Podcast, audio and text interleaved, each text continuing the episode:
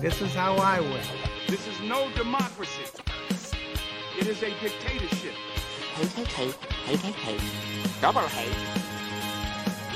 Load entirely. You're out of order! You're out of order! Everything that guy just said is bullshit. Thank you.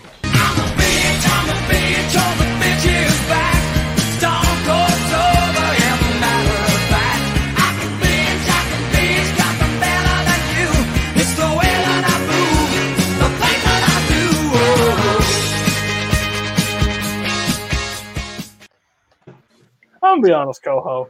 I loved, I loved that original theme that we had, but I'm telling you, this is a way better theme. It makes me. It's good job, good job, Coho. You're worth everything I don't pay you. Um, welcome.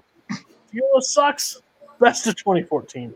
This is actually a really special year of movies for me. This is where I like started like seeing everything. Basically, I watched everything at the theater. I worked at the theater. Um, and I have a panel to pretty much talk about the same 10 movies um, over the course of the night. In 2014, no one strayed from anything else. They said, yep, we like the same 10, and four people sent me list. So I don't know if we're going to be doing this like in the future, unless we get crossover. Um, but first on the show, we got Spence. Spence, um, after playing Among Us with you a lot, I think we've hated each other. I think now that we might possibly somewhat friends. Um, how? Listen, I, I'm drunk. Um, I'm gonna get stabbed back eventually. Let's change that. Let's just let uh, don't hate each other. Um, how are you doing tonight? Do you think you'll lose this round of uh, Yoga Sucks? Uh, I think I'm gonna do okay. Uh, y'all are gonna. I'm. I think I don't have. I, I don't have the worst list. I have the least best list. Uh, and we're gonna see how that is. But hopefully, I can show some people some movies that may, they may have forgotten about or slipped their mind in the year. That's totally fair. Totally fair. Next, um, we've got Punch Drunk Doc with us tonight, uh, coming back from uh, from vacation. He may say some awful. He may get our show canceled. I'm not really sure what's going to happen with Doc tonight. He's normally the nicest person in the entire community, but he may be the most elusive tonight. Uh, how do you think you're going to? How are you going to do tonight, Doc? Uh, I feel pretty good. I'm actually really excited to talk about this year because this is like these are like the movies that really got me into movies. Um, back when they came out, so I'm excited. I did like scream at Mario Kart like just an hour ago. Um, so that's where my brain's at right now. It'll be good. that's where. Um, the person that would never show up to the show, not even appear in the chat. Then one day, I think he wandered upon Multiplex Entertainment and then clicked on a playlist that said "Your list sucks," and now has been on like four weeks, five weeks in a row. Mark Menchaca, how you doing, buddy? I'm doing pretty good. You know, I I'm I'm happy to be here again. Um, like you know, I just want to know at one at what point do I become a regular? Like, am I just gonna keep coming back? Like, just like if I'm in the top 100, you know, let me know. I I, I don't have a list yet, so. Sorry. We'll message you the Tuesday before it kicks off asking for your list. Uh, okay, cool. Some would say this show wouldn't run without Mark. Same, same with the first order. Would the first order exist without Mark? And uh, last time you saw this guy in Multiplex Entertainment, uh, you probably didn't see him. All you saw was a blurry screen and him naming his answer as much as he possibly could, and Tim Berkala wanting to slam his head through a computer while a person scribbled a four to a two. Jack Pinchuk is here tonight. He Yeah. sent me 14 lists. I said, if this this guy last time I saw him, he didn't have internet, and you want me to do a two hour show with you? Huh. So Jack is here. Backup is the pink haired guy. So if the pink haired guy has to hop in to take over Jack's list, this is thing. But right now, perfect internet. So Jack, first time back in multiplex. How you doing? Uh, do you think you're going to win tonight? Uh, well, I, I'm not bad, not bad. I think I'm not going to come in last, mostly because I'm in the same uh, same week as Spence. But that's that's uh, that's okay. Uh, honestly, if I lose tonight, I'm hoping my Oilers can win. But that's that's not looking great at the moment. So yeah, That's me. I think that was a hockey reference, and I don't watch that one sport. So, all right. I think the order that you have it is Spence is kicking off, correct, Coho? Just give me the thumbs up. Just making sure I know what the order of the show runs. Um, basically, if you haven't seen the show before, everybody brings the top 10 list in. This is only from the year 2014. Hopefully, I didn't check into these release dates. Hopefully, there's not some weird thing that they found in the Letterboxd and decided to put it in there. I think Coho double checked. Um, but uh, so basically, we're going to yikes by the movie. Um, if you have it higher, say that. Um, and then I'll give grades at the end. And returning this year, week, because I'm back, uh, the correct list. I picked movies from 2014 that I think are the correct order, and we'll see how everybody does. So, Spence, take it away 10, 9, 8. Uh, so my number 10 for 2014 is Chef. Yikes. Hell yeah. My number nine is Frank.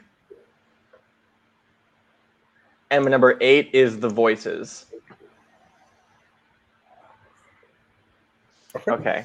Yeah, so like I said to stop the show, I want to pick some stuff that's out there, and I wanted to show some light on some smaller movies. So uh, Frank is from the director of Room, Lenny Abrahamson. It's about this about this guy who wants to join a band. It's like, it's like hey, we need a guitarist, bassist, something like that. And he joins a band with Maggie Gyllenhaal and Michael Fassbender, who's in this giant paper mache mask. And it's about him sort of bonding and figuring out basically everything going on with Frank's life, why he has sort of the mental trauma behind it, and also just the really interesting music that they make. I think it's a really great, lighthearted, quirky uh, dramedy. And as some of you may know, I like music, I like musicals a lot. And in the direction of just like, I think it makes really good music. I think it's really fun to listen to. Uh, ever since pretty recently, Maggie Gyllenhaal is always just like a draw. She's great in it, and it stars um, Domhnall Gleeson. I would highly recommend it. I think it's just a really good, fun time to watch while also getting like a really pretty solid character drama. Okay. Yeah. And Uh, go ahead. oh yeah, and uh, I for, I forget how does this work. Do you, do you say do you say it or do I go? Then you do the two. We're doing it early. You already said your 9 to 8, right? Yeah. Now I talk shit on it. How the show works. So if you talked about him, I get to talk. Is that right? Okay. All right. So do I, Let's do just I, not do I say talk about the voices yet. Okay, Okay. that's what I thought. So, So I didn't say number anything. eight. Uh, Ryan Reynolds kills people, and it's a good time.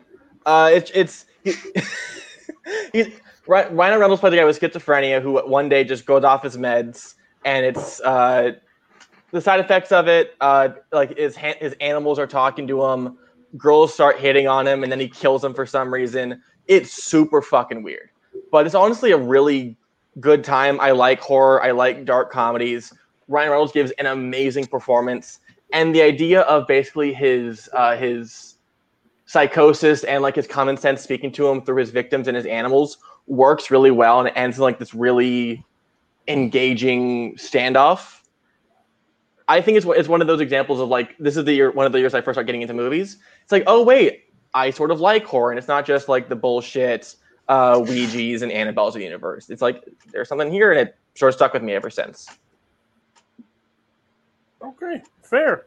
Um, I don't watch shit from most people's bottom lists because uh, I saw Frank in 2014 when it came out.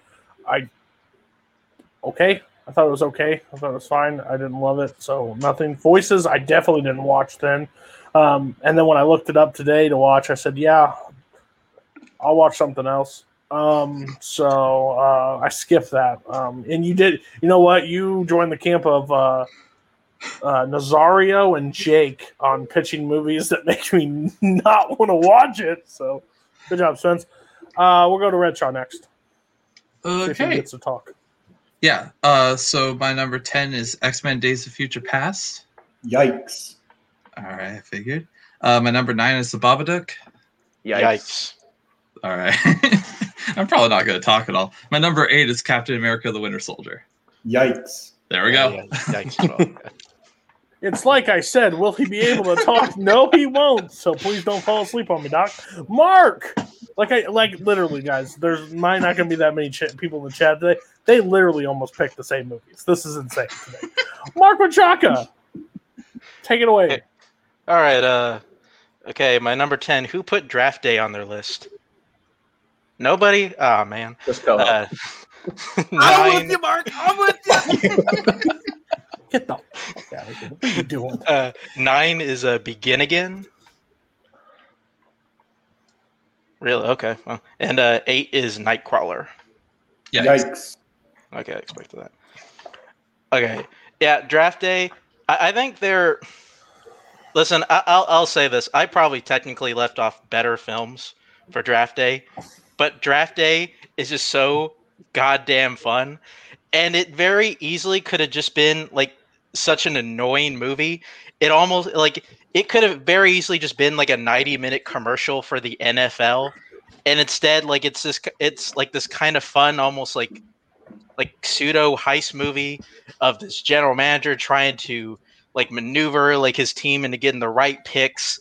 Like you know, it's I think it's a really solid like Kevin Costner performance. I mean, whenever like he's in like any some pseudo sport role, like he's good in it. And I mean, the cast in this movie is just insane. But uh, I mean, Chadwick Boseman, Vontae Mack just steals the show. It's awesome. Uh, and uh, number nine, I had Begin Again, which, like, I'll like you know, Begin Again is a is kind of like a weird movie that like I didn't really love the first time I watched it, and like I think I like I for whatever reason I just kept rewatching it and I just kept liking it more and more. I really liked the budding relationship between Keira Knightley and Mark Ruffalo. You know that just like these two like people that just kind of found themselves like found themselves in the right time like yeah because and plus like i mean it, yeah obviously like I, I think the music in it is pretty is pretty fucking good. I think people kind of look at sing street as kind of like the high end anime. It, it's not the music isn't as good as sing street but it's still really good. Like it like i mean adam levine's like a lost stars is still a fucking awesome song All right. Uh draft day. Uh me and Coho definitely enjoy this movie. Um a lot. I'm not as psycho as Coho is. Like yeah, I think he put in his top 100. Um uh which I understand. Uh I think he actually like goes to like restaurants and calls people pancake eating motherfuckers. I'm pretty sure that happens because he's uttered it a little bit too many times to like seem like it's just a quoting a movie at that point. Uh, watch him or watch out at an IHOP if you're around Coho. Um, but Draft Day is one of those like really stupid movies, but it's the one side that we've really never seen in a movie of like the draft and the GMs and like making the decisions. And of course, it's the Cleveland Browns that they choose to like um, try to pick up on in the trading the draft picks and everybody against you. It's it's got like Denis Leary in it. Um, I I don't I can't remember who the owner of the team is, um, who plays the owner of the team, but it's just it's a lot of fun. This movie's just a lot of fun. It is not meant to take uh, seriously at all, but it's it's worth a watch. Kevin Costner is the le- like least cardboard. He's a little cardboard, but not like so cardboard that he normally plays in sports movies. So, uh, Draft Day, good choice. Begin again. Uh, a movie I really enjoy. I think that I haven't watched in a long time, um, but it was a really good choice. It's one of those movies that was close to like. Uh, I almost watched it again just for the movie, but I decided to watch something else. Um, so yeah, not a bad choice for nine. Um, do we yikes your eight? yeah uh, nightcrawler Okay. Oh, okay. And now Jack. Um, let's see. Now it's time to talk. Let's see if he stays uh, on the call. Oh, Uh, Jack, what's your ten nine eight? Yeah, my number 10. Oh, No. Oh no. all right. My number No. 10 is Guardians of the Galaxy. yikes Come on. Yeah. What's your number? Look My at number that nine lag. is John Wick.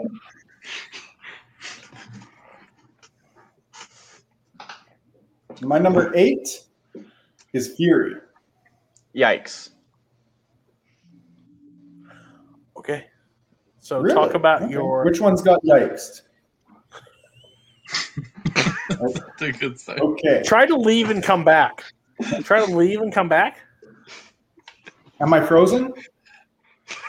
You're just really delayed. Mhm. Oh. You want me to Okay, I'll leave and come back. You know what fucking I- sucks is that he was he was perfectly fine perfect before the before show that. starts, and it gets to him and it starts to die. I hate my life. You can't even write this stuff anymore. Like this is insane. Like this is craziness right now. Talk about John Wick, please. Okay, okay. John Wick. It's Keanu Reeves, uh, who's a retired hitman, who whose wife i- dies of whatever illness, and her final gift to him is this dog. And Alfie Allen, the little shit, decides to break into his house, steal his car, and kill his dog. And John Wick is like, decide, and Keanu Reeves decides, okay, I am going to go and kill everybody. No, no, it's just it's a fantastic movie. Uh, the the action, uh, the action scenes, the choreo, the, the nightclub scene, all incredible. The the one where uh, they it's the where they raid his house uh, after the dog's been killed and and he's picking him off in his house it is a fantastic fantastic scene uh all in all just a great great action movie and it brought keanu reeves back in a uh in a way that 47 ronin did not so it gets points for that Okay, so John Wick. Um, surprised no one else has this on this. Like this movie is this movie is absolutely incredible. Um, I I still think this is the best introduction to any character uh, in any movie at this point. Um, when he's telling the story to his dad, Alfie's saying to his dad about like what happened, and he's like, "Dad, we'll just take care of it." He's like, they fucking call him the boogeyman, you dumbass. There's nothing you can do. Your life is pretty much over. Like he basically tells his son he's dead. Like it- there's like, see, let me tell you, you broke into this man's house and you killed his dog. like so good. I watched uh, even a like a video to this where the they did a parody of this where it's like um uh, Thanos and Endgame, and somebody hides the Infinity Stone in a dog, and then John Wick just kills Thanos. John Wick is one of those franchises that is just I it loses steam over the movies, but the first one is one that is always my favorite because it's just nonstop action, but they don't like go too crazy with it. Um, so yeah, the opening uh, it's one of my favorite parts. Um, yeah, great choice. I'm really surprised no one else has John Wick. So um, really thought it was like Spence's number one. Uh, all right, Spence seven through four spins. Uh, take us through. And John Wick Chapter Two is great. It is. It Uh, really is. Yeah. My seven is the Grand Budapest Hotel. Uh, I have that, but in the same range. Okay, I don't know. All right, my six. Oh wait, and mine's yeah. What, what's yours at? Uh, I have it at four.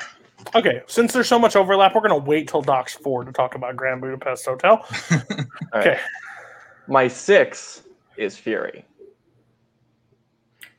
Uh, I've gone on record before. I think Fury is Fury is like one of my favorite war films. I I think it's a great harrowing drama, and I think I think it really understands the characters really well because when they're for those who don't know, it's basically just about a, group of soldiers in World War II who end up fighting in this tank, Fury, and basically the mental torture they basically go through in the war, trying to figure out if they're safe and then trying to fight off the enemies. I think it's just really it's really engaging and really harrowing. You never really know if they're safe. I think a couple a couple, couple of the characters end up uh, dying partway through. At least they're in real danger. I find I find war films don't really connect with me a lot, and this one really did because I was able to connect to all of the characters, and I think for that it deserves really high marks. Yep. Uh, Jack?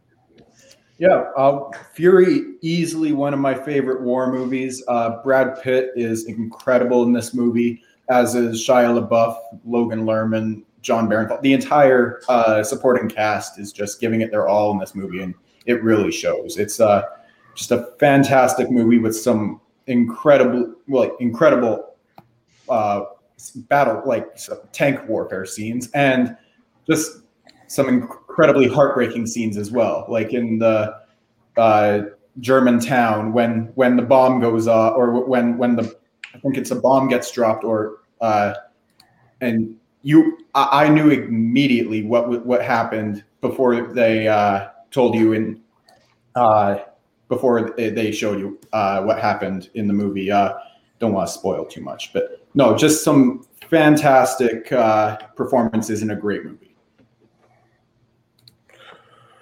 Yeah, uh, Fury. Uh, when I was making my overall list um, for the show, uh, it was it was just off the cut for me. But Fury is one of those movies that surprised the hell out of me from this year. Um, I didn't expect a whole lot of it. A Brad Pitt tank movie. I was like, how are you going to tell me an entire battle in a tank like that? Seems pointless. The tank action in the scene is legit. Like it is one of the craziest. Like the forward back, like spinning around. Shia LaBeouf is amazing. I think overall the four leads in the the four guys in this movie are outstanding. Um, who who plays the Punisher? What's the guy's name? I don't play. Jon Bernthal. Jon Bernthal. He is. He gets into that same groove that he's been playing for a while as like the gritty, just motherfucker piece of shit, like just angry all the time. So it works. Um, but yeah, this movie is really good. Um, I haven't seen it in a while. I wanted to rewatch it, but uh, I have watched so many rewatches at this point. I want to watch something new. So yeah, Fury's a great choice. Um, Mark, uh, Doc, Doc, you're half asleep. Uh, Mark, why don't you have a tank movie on there? Um, I mean, I know you're probably say I have no proof of this, but you know, it it was my number eleven. Oh, there it is. There it is. Take a shot, everybody. Jake, you here? Take a shot. I mean, I, I mean, I, I, I like, I really like Fury too. I mean, it, it was it was a tough cut. I think. Um, no, I, I, I agree. I agree. Very. I think it's probably one of the best war movies to be made, like in the last decade. Uh, I think the thing that really stands out to me, uh, most of all, is this kind of is kind of is how like Brad Pitt like treats Logan Lerman's character, and kind of in contrast to how he treats everybody else. Because like he treats everybody else in the crew kind of like just like a bunch of hardened killers, and like he doesn't treat Logan Lerman like that, and and he's mainly because he like he just sees like his innocence, and he just wants to hold on to that. Like he wants to just try to hold on to that little bit of humanity, just because he he just feels that slipping in himself, and like that was the thing I, I really gravitated to. That and the like the war action is pretty awesome. I mean, like that tank fight scene is pretty tense, and that finale is is is really cool. So yeah. Mm. Yeah, I really like this movie as well. I actually haven't seen it since I saw it in theaters like seven years ago, so I can't really like pinpoint very many details or anything. So after a rewatch, maybe it'll show up here. Uh, I know that Brad Pitt's character is called War Daddy now, um, but but yeah, remember when David Ayer was a good director? That was the time. No. Cut so many breaks. All right, uh, what's your five, Spence? My number five is the fandom film everyone's been waiting for. How to Train Your Dragon 2. That's my six. Hell yeah, dog. now we can talk about it. Okay. I Where- I, where's- I where's fucking I fucking love this universe, man. Uh, I, I I love the first one a little bit more, but the fact that this one is so close to that, which I think is one of the best animated films ever, is a fucking statement. I think I think Hiccup's journey here is great, as well as just like rediscovering sort of like his relationship with his parents and, and what they really mean to him, and deepening his bond with Toothless. And I think probably the best villain of the Dragons trilogy, like the only only one of the three that I think is actually harrowing and has some consequences to all of the actions. Uh, the, the supporting cast is built up really well. I think it's just it's a really well well rounded film with with an indelible amount of heart, with maybe one of the most honestly the only time I can really remember in an animated film in America, at least that a death actually shocked me and like really hit me. It's I think it's incredible. Doc. And yeah, I like I said, this is my number six. This is probably my favorite DreamWorks movie. maybe. Um, I I love this movie. I actually might prefer it to the first one. Um, I, I think this movie is fantastic. Uh, just how it expands the world. Drago's a, a Drago Drago. I don't remember how it's pronounced. Uh, he's a Drago. Got it. Uh, he's a great villain. Uh, uh, yeah, the the death part absolutely stunned me and still makes me cry every time. And it has a return of John Powell's score, which is just- just absolutely amazing. And the part during the the funeral scene, the score during that like moves me every single time when they like play the theme with just the trumpets like in taps. It's absolutely absolutely incredible. I love this movie. Um. Uh, oh, I'm so, I'm reading the chat. Sorry, guys. Uh, Coho will also agree with you. This is the best How to Train Your Dragon film. It's probably in his like overall top. I think it's his favorite animated movie. No, actually, he doesn't like this movie. It's his least favorite of the series. I think. Um, Weird. I disagree with him. I like the first one more. Uh, I but this one builds up the world, but doesn't go too crazy, and actually tells a really heartfelt story. Um, uh, I'm with I'm with Spence, like with the death love. I, I kind of saw it coming because the other one gets introduced, and it'd be really dumb to kill that one off right away. So that's why I kind of saw that one coming, but it still has a lot of heart. Um, I just I've said this before. I will say it again. I think I like the one, two, three How to Train Your Dragons better than one, two, three of Toy Story now. Um, so I know hot take for some people, but I do. It's just how I feel. Um, I don't like Toy Story three very much, and Toy Story one on 4K does not look good. Um, just to let everybody know they do not know how to do humans in there, and Sid is actually more terrifying than when I was a child. Um, everybody else on How to Train Your Dragon two. Uh, I gotta collect myself a little bit there after the end the, the Toy Story take. Okay. Uh,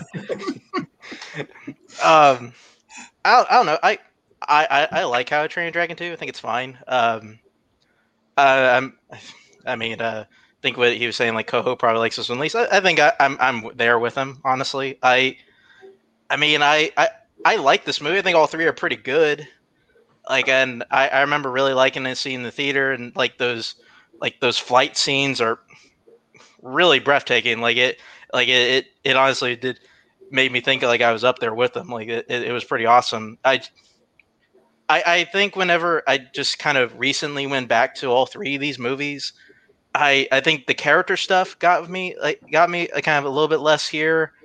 Like like his, his parentage stuff was you know just kind of fine for me like it just i i just feel like you know it like it's in terms of this trilogy i think you know they they take hiccup and the in the others like i think in more interesting directions in the first and the third one and like it i think it's kind of why like this one just notched down for me a little bit less Yeah, fair.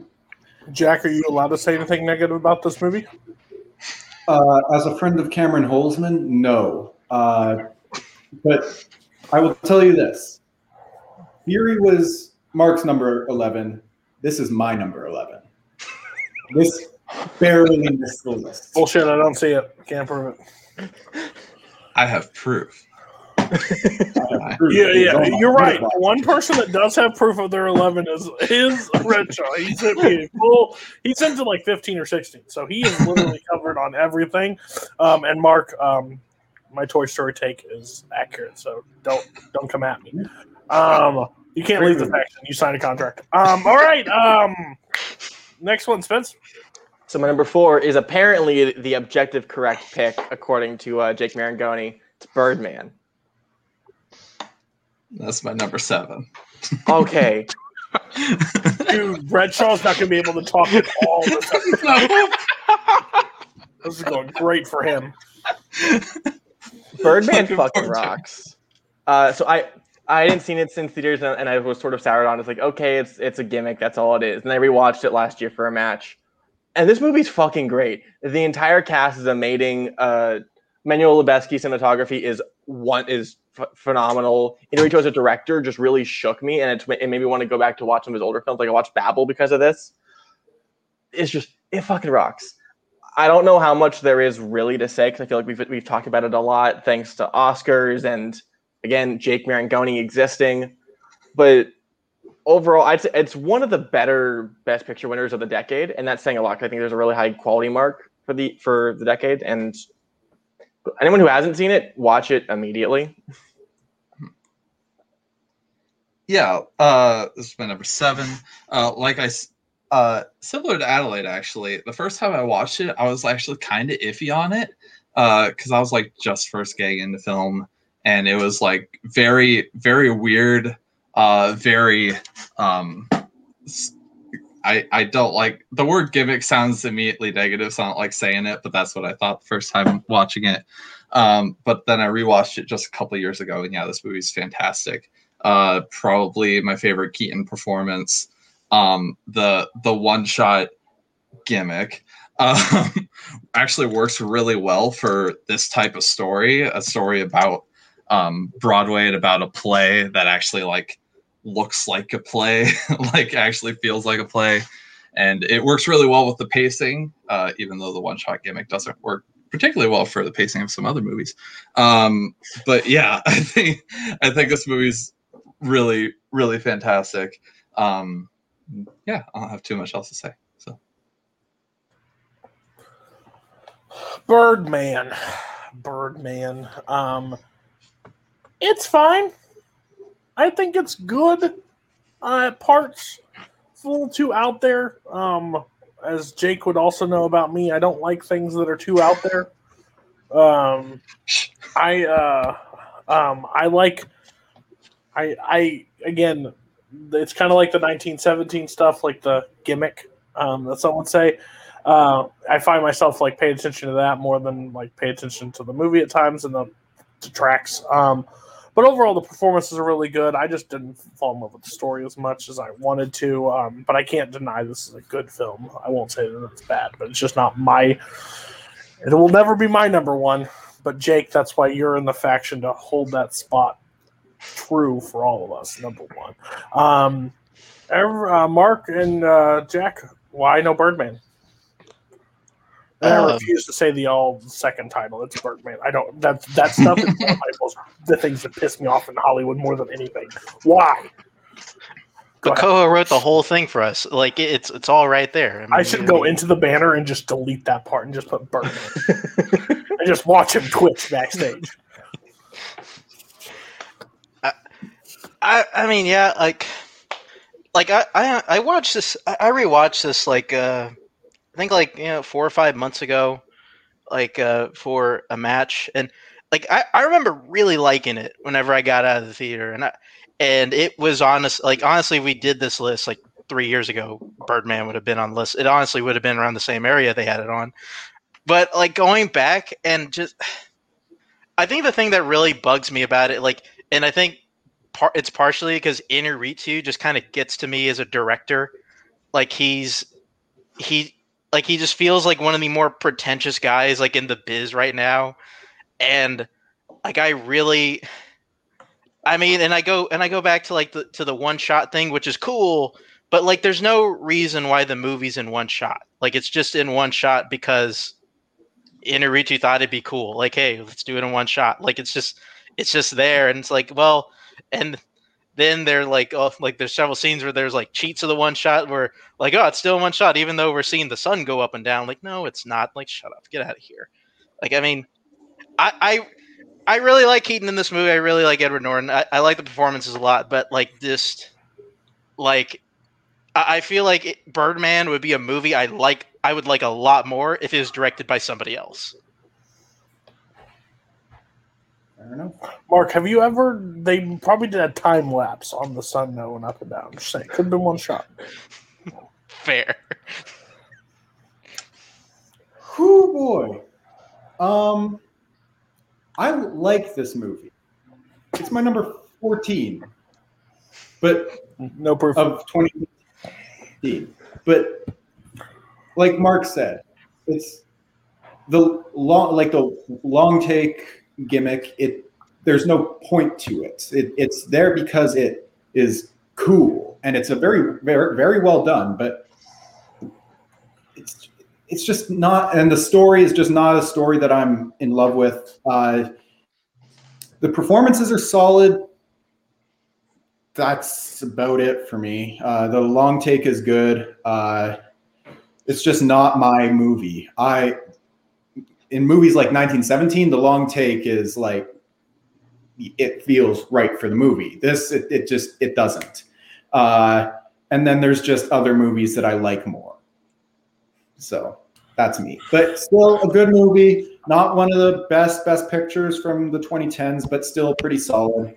Uh, yeah, I can't. Other than that, I can't fault you too. You hear that, Jake? You hear that, Jake? Two people said your movie shit. Come at him um, in the chat. Um, all Jake right, Mayweather versus Jack Pinchuk in Warzone. Doc. Um, I gar- I don't know. I haven't looked at your list again, but I bet if you were going to bring something up, you may not get to talk. So um, go ahead and go ahead and you want to like give a speech or something, like talk about how your trip was, and, like ask questions to the panel. Uh, we'll- we'll just see what happens. So, like I said, my seven was Birdman. Uh,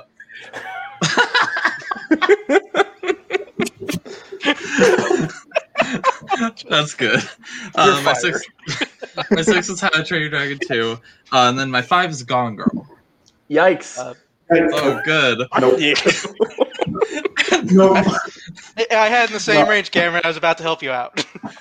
So I went No, to see Gone Girl's Florida. Uh, no, I'm just kidding. uh, then my four is the Grand Budapest Hotel. Yeah. Yay, we gotta talk about it because we broke the rules. Um, all right. Um, Yikes. so, No. oh frick. Good. Uh, yeah, Grand Budapest Hotel. I I love Wes Anderson, and this is like one of his most like most Wes Anderson movies. Uh, and I just think it all works super well. Ralph Fiennes is delivers an incredible comedic performance in this. Uh, uh, Anderson's style just fits really well for this type of story. The like story and a story and a story. Uh, having it be like his heightened, quirky style kind of really works because that's kind of how like the legend would be remembered um, if someone was telling it nowadays. Uh, yeah, just the just yeah how he frames everything, how all the production design. It just I just love the look of this movie as well as like all of Wes Anderson's movies. Um, but yeah, I just think it's a really fun story. Uh, really quirky. Just got surprises left and right. Um, and yeah, I just have a lot of fun with this one. Uh, I echo all of Doc's sentiments. It's, I'd say it's the best looking uh, Anderson film. I feel I feel like it's where I wouldn't say it's where we got to really really see what he's like, but I think this is the most Wes Anderson movie, and it's where you really really able to like really define the style. It's like, oh yeah, that's what looks like. The pastels are all great. Again, the performances performances are good. The reason it's lower for me on this list is it used it used to be like my absolute favorite, and on the rewatch, I lost a bit of the emotional connection with the characters. Other other than that, um, core relationship between Fiennes and Tony Revolori, I feel like it's not all really there, but I still think the journey through everything is really fun and the story is engaging and the weird crime elements that come out of nowhere and it, it's really dark and like really surprised. Like the screenplay is just a really interesting one, and I'm surprised that it works as well as it does. I think that's all due to just Anderson as a filmmaker and just being really talented. Anybody else have Grand Budapest? Well, we see who is united and who is not. Um, so uh, Waterloo's coming back this season. Warzone, everybody, get ready for Waterloo.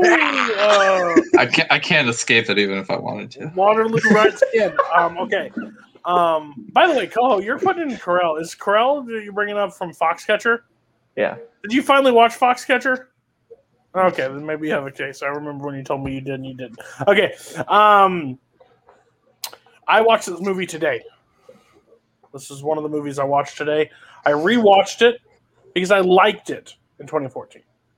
It went down a little bit on rewatch for me. I didn't love it as much as I did the first time I watched it. Everybody knows how I feel um, about uh, when a director is uh, has the last name Anderson. Uh, I believe that you should stop directing. That's Paul Thomas, Paul W S. I think is another one. Anderson and Wes Anderson. Um, um, Don't know if he directed anything, but um, listen, I think this movie is good. I think it's very quirky. Again, that's one of the reasons I'm not a big Wes Anderson fan. But this story kind of, I think all the characters just work together with the quirkiness. I think it's a very smart script on how it works um, and how it plays off each other. So it's not one of my most revolting Wes Anderson movies. I like it. It just wouldn't make my personal top ten. Um, and I always go back to the lady that came to the theater that taught Wes Anderson, and I said, "Well, you should have taught him better." Um, is the exact response I gave her. Jack, Mark, there seems to be a divide. Waterloo is united, and you guys are united. yeah, seems to me. Why don't you guys have the Grand Budapest Hotel? Too much like purple and pink in there for you, or what? What's going on? Well, first of all, I just want to say, you know, I can take the Toy Story hot takes, but I will not have you besmirch the great Paul W. S. Anderson. All right. I was like, oh my god, is he really a PTA fan? I'm about to lose my client. What am I doing? You're right. Sorry. Sorry. I will retract that. but no, um, I, I don't know. I like Wes Anderson fine as a director. Um, I, I think the majority of his stuff just doesn't just doesn't get to me. I mean, in saying that, Grand Budapest Hotel is probably my favorite of his movies. I like I, I blind bought it like a couple years ago, and I was really glad I did. I I like like the, I really like the story within the story. I think it's really fun. Um, like I like I can't remember if Ralph Fiennes got a lot of attention for this movie, and like don't know, did he or not? Not particularly. He got like a Golden Globe nomination, but Yeah, he that- didn't get an Oscar nomination. Yeah, that's really weird. I, I didn't understand that. Uh, but now, like I, I, and I think this is honestly one of the few movies where I think the humor really works for me, especially like when it gets like super like dark. It's like really anything with Willem Dafoe's character in this movie. I love Willem Dafoe's character. He's just he's just like it's like the per it's like the most Willem Dafoe Willem Dafoe has ever been in his career. Like he's because he's kind of like sort of funny, but like he's also like this super creepy assassin guy. But, but no, like um, I, I I I like I do like it quite a bit. It just um I don't know. I I guess I like Draft Day more.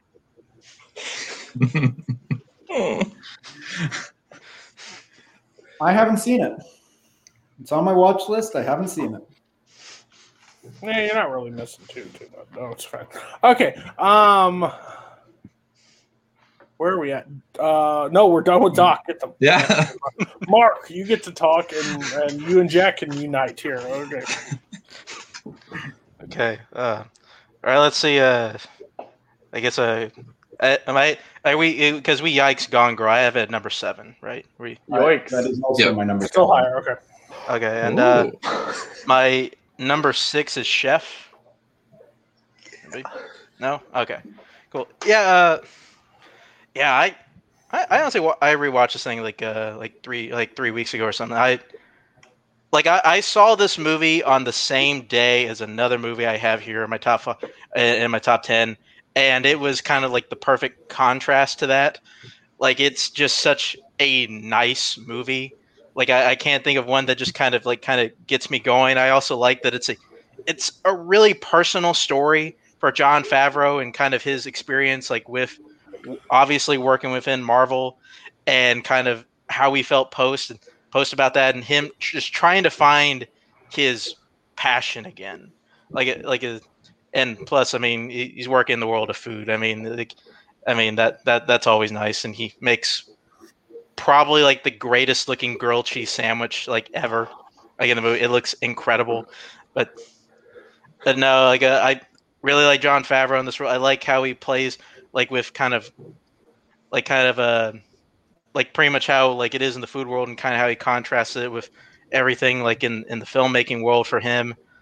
Uh, and also, I mean, if I'm on here more, you'll you'll know I am a huge sucker for a good father son tale, and this is probably one of the best ones I've seen in a while. I am I am uh, the big dumb, and I did not connect the relationship between him and Marvel. I just saw a really nice, fun, lighthearted movie. Uh, it actually it actually made me want to get into cooking. It was one of the first things that really got like, set me down, and, I, and I've remade a couple of the dishes from the movie, namely uh, the pasta that he makes for Scarlett Johansson, which is great and a great scene. And uh, when he gets fired, the the um, the chocolate lava cake that he makes for the food critic, which is an amazing fucking scene. Made it amazing fucking food.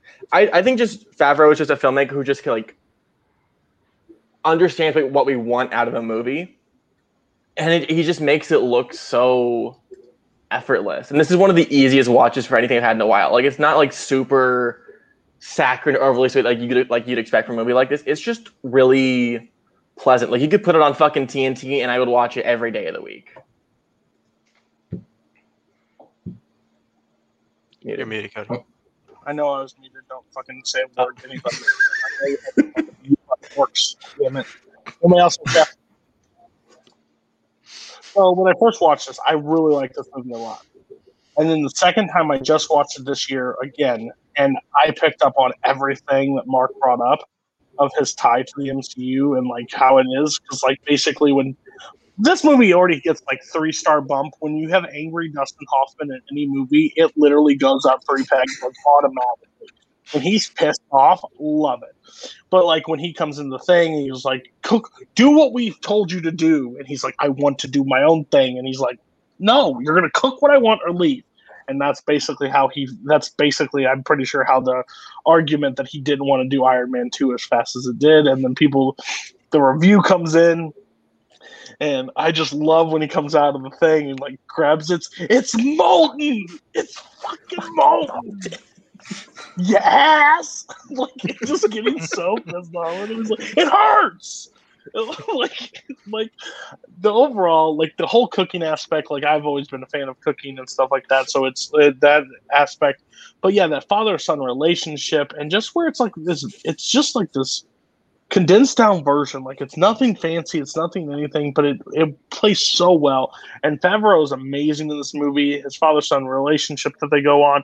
Um, yeah, it's makes the best Cuban sandwich that I've ever seen in any any. I could, yeah, I'm just yeah. It's this movie keeps keeps going up on my list every time I watch it, and um, I'll probably watch it again by the end of the year. So, great choice. Jack, I don't know how Canadian, uh, you know, Canada is with food, but apparently it might suck. I don't know. Um, um, and then uh, Doc, why don't you like food? I actually have not seen this one. Uh, it's been on my watch list for years and years, and it seems like the type of movie I'd really like, and for whatever reason, it's just evaded me. So Somebody put Jon Favreau against uh, uh, Doc. He'll watch everything. I'll watch. And Jack, I may have misjudged you just because Cameron Holtzman. Are you you're in Canada or are you in the states? He's wearing a hockey jersey. I don't know what the fuck that means. I don't know what team Me? that is. Oh, I'm in Canada. I went to the same high school as Cam Holzman. I'm in Canada. I just didn't want to assume something and make you okay. I, okay, you're a Canadian, so why don't you like food? What's up? Brooklyn lives where you are. Um, I do like food. I just, I just haven't seen this yet. I'll add it to the list. People are, and well, in America, Oh, bar. it's on Netflix. Um, uh, who? Okay, Mark, what's your what's your five? Still me. Uh, uh, my number five is Captain America: Winter Soldier. Um, anybody else have Winter Soldier on? I think Jack yikes it from me as Um, well. That is also my five. Okay. All right, we can talk about it right now. Who else had Captain America's? Anybody else? I did. Doc had a comic. Oh, I too. Appreciate. Doc, did, how? Okay, I'm thinking Florida was a little trippy trip for old Doc over there. So okay, let's talk about Captain America: The Winter Soldier. Uh, okay. Uh, yeah. Um. Uh. Yeah. Uh. Yeah. I. I, I really like this movie. It was uh. Is also a, like a original beginning, right? yeah. I'm glad you But- do. Thought you hate it.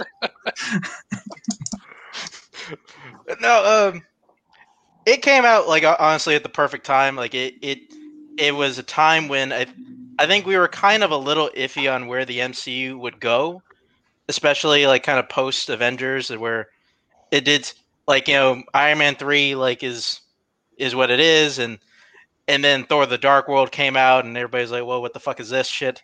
And you know, and here comes Captain America. I think Captain America like is kind is been like their just like anchor character where they always kind of get something really good out of him.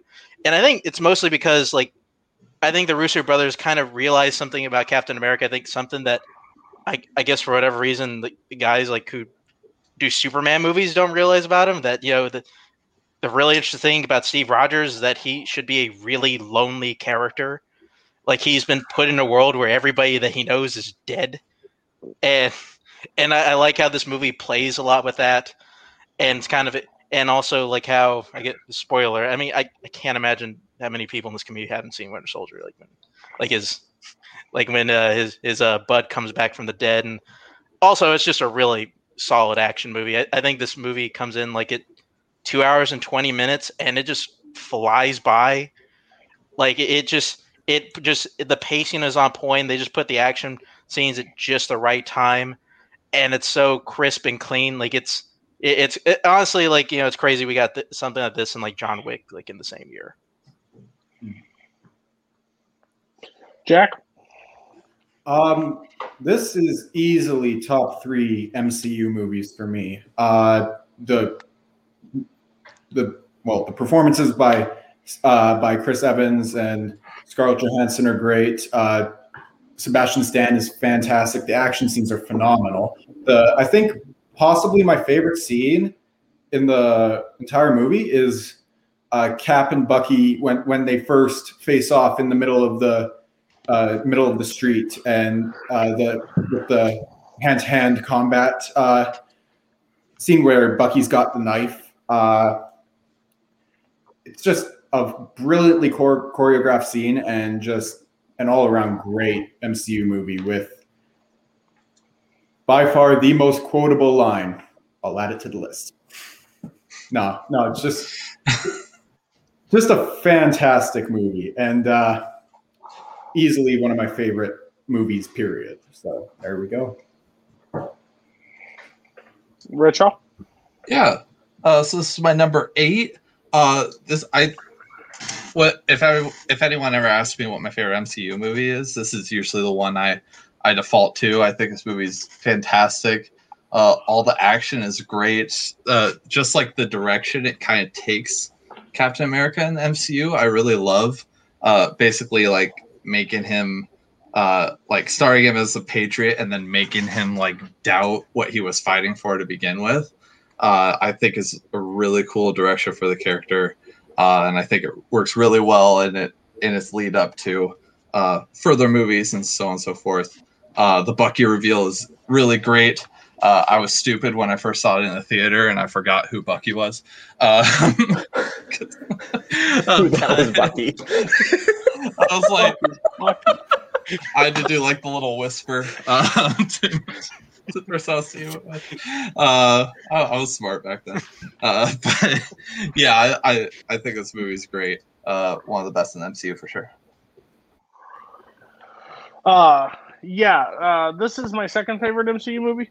Um, we haven't talked about the other one yet, but this is my second favorite uh, MCU movie. Um, uh, I I never everybody told me Kirk Kolakowski was the first one that brought up that uh, there's a movie that came out in the 70s that has like a pretty close plot line to this movie.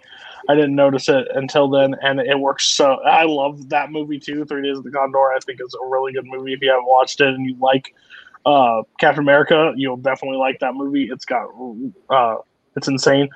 There's just so many parts of this movie that I absolutely just find fascinating because it's basically a spy, like a rogue. He's his entire organization is turned against him, and now he's got a fucking he's a badass. So good luck to everybody that's turned against him.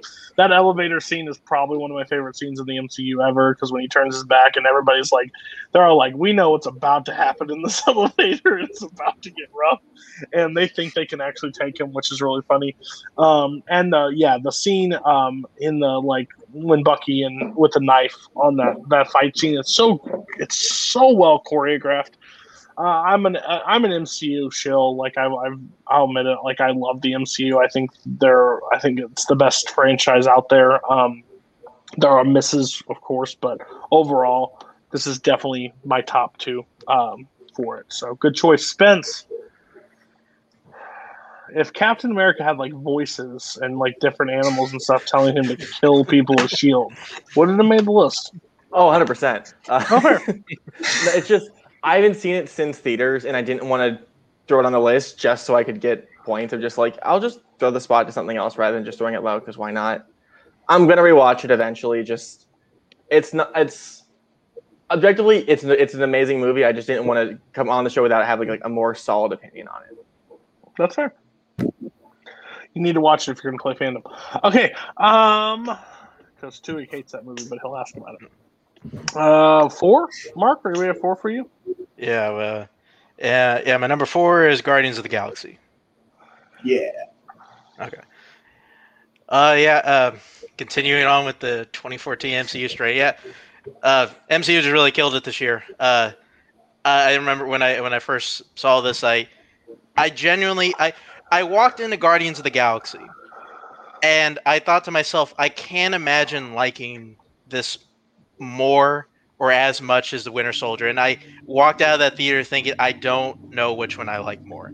And I, I kind of lean towards Guardians just because I don't think the MCU has made a funner movie than Guardians of the Galaxy.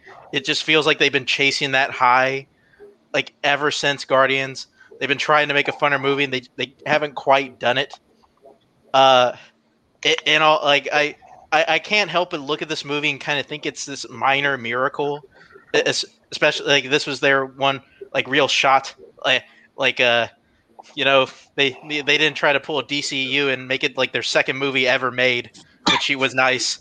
Uh, uh, and I, I think the thing I, I like a lot about it, I think the thing um, I kind of I kind of like uh, go back to a lot is is that I, I think like it's it's really cool how we kind of like we we can believe like this entire team coming together a- after this first movie. is something that they were that MCU was obviously scared doing like like with the first Avengers, and I thought like I just thought it was really cool how they believably brought all these people in.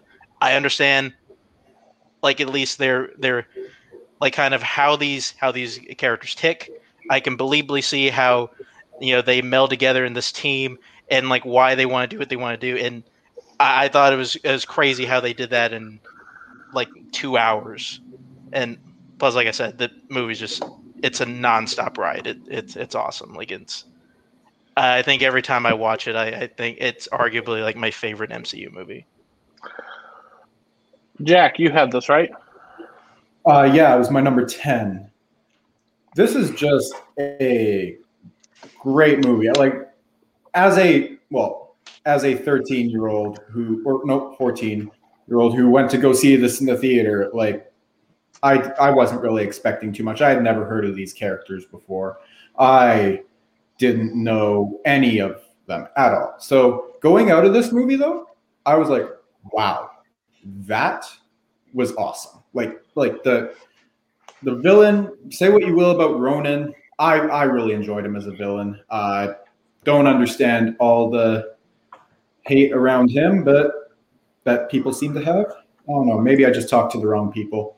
Uh, the soundtrack is fantastic. Easily top five movie soundtracks ever. Uh, and it's just a, like genuinely a funny, like a just a genuinely hilarious movie. Uh, in well, it in uh, where it has to be, and just a hell of a time. It's a whole lot of fun. So I I love this movie. Man, no wonder me and Mark were teammates at some point. Um, yeah, this is my favorite MCU movie. Uh, it's it's with a bullet. It's not even close. Um, the, this is the one that of the MCU I can watch by itself. I don't have to watch it in order. I don't have to pop in something else to get something else from it. I can just pop it in and enjoy the time. Yeah, they have an Infinity Stone and Thanos is in there, but overall, you don't really get much tie into many of the other players involved because of the characters. everybody, you're not wrong, Jack. A lot of people do think Ronan is terrible in this movie, and he no, he's not great. But at the end of the day, the MCU's never been about the villains; it's always been about the heroes. And like, if they picked a better villain to cap off against them, it wouldn't have made a whole lot of sense. So they needed an easy guy to beat for the first time they teamed up, and it was Ronan with a hammer. Um, no, this movie's just a lot of fun. It has heart.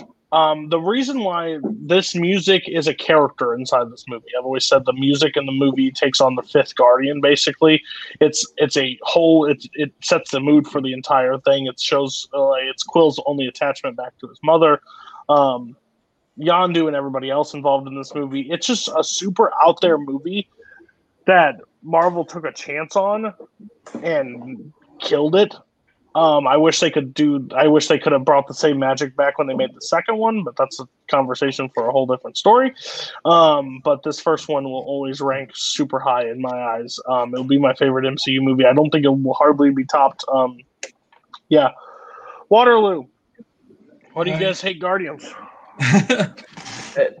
Uh, m- here, my, my answer is just really short. Uh, as we, I think I mentioned on the show, I have a really hard time rewatching movies, and I just saw this twice in one week, which just was a bad decision. Uh, and again, th- again, that was also in 2014. I don't rewatch MCU a lot. Uh, I'm gonna do a binge later this year, hopefully. I'll I'll reform my opinion, but just right now, I just I need fresher eyes on it, and I don't have them right now. Hey, can you time out Nick Tuick? I know he's part of the admin, but that's a, good, that's a good take. That's a douchebag take, and he knows.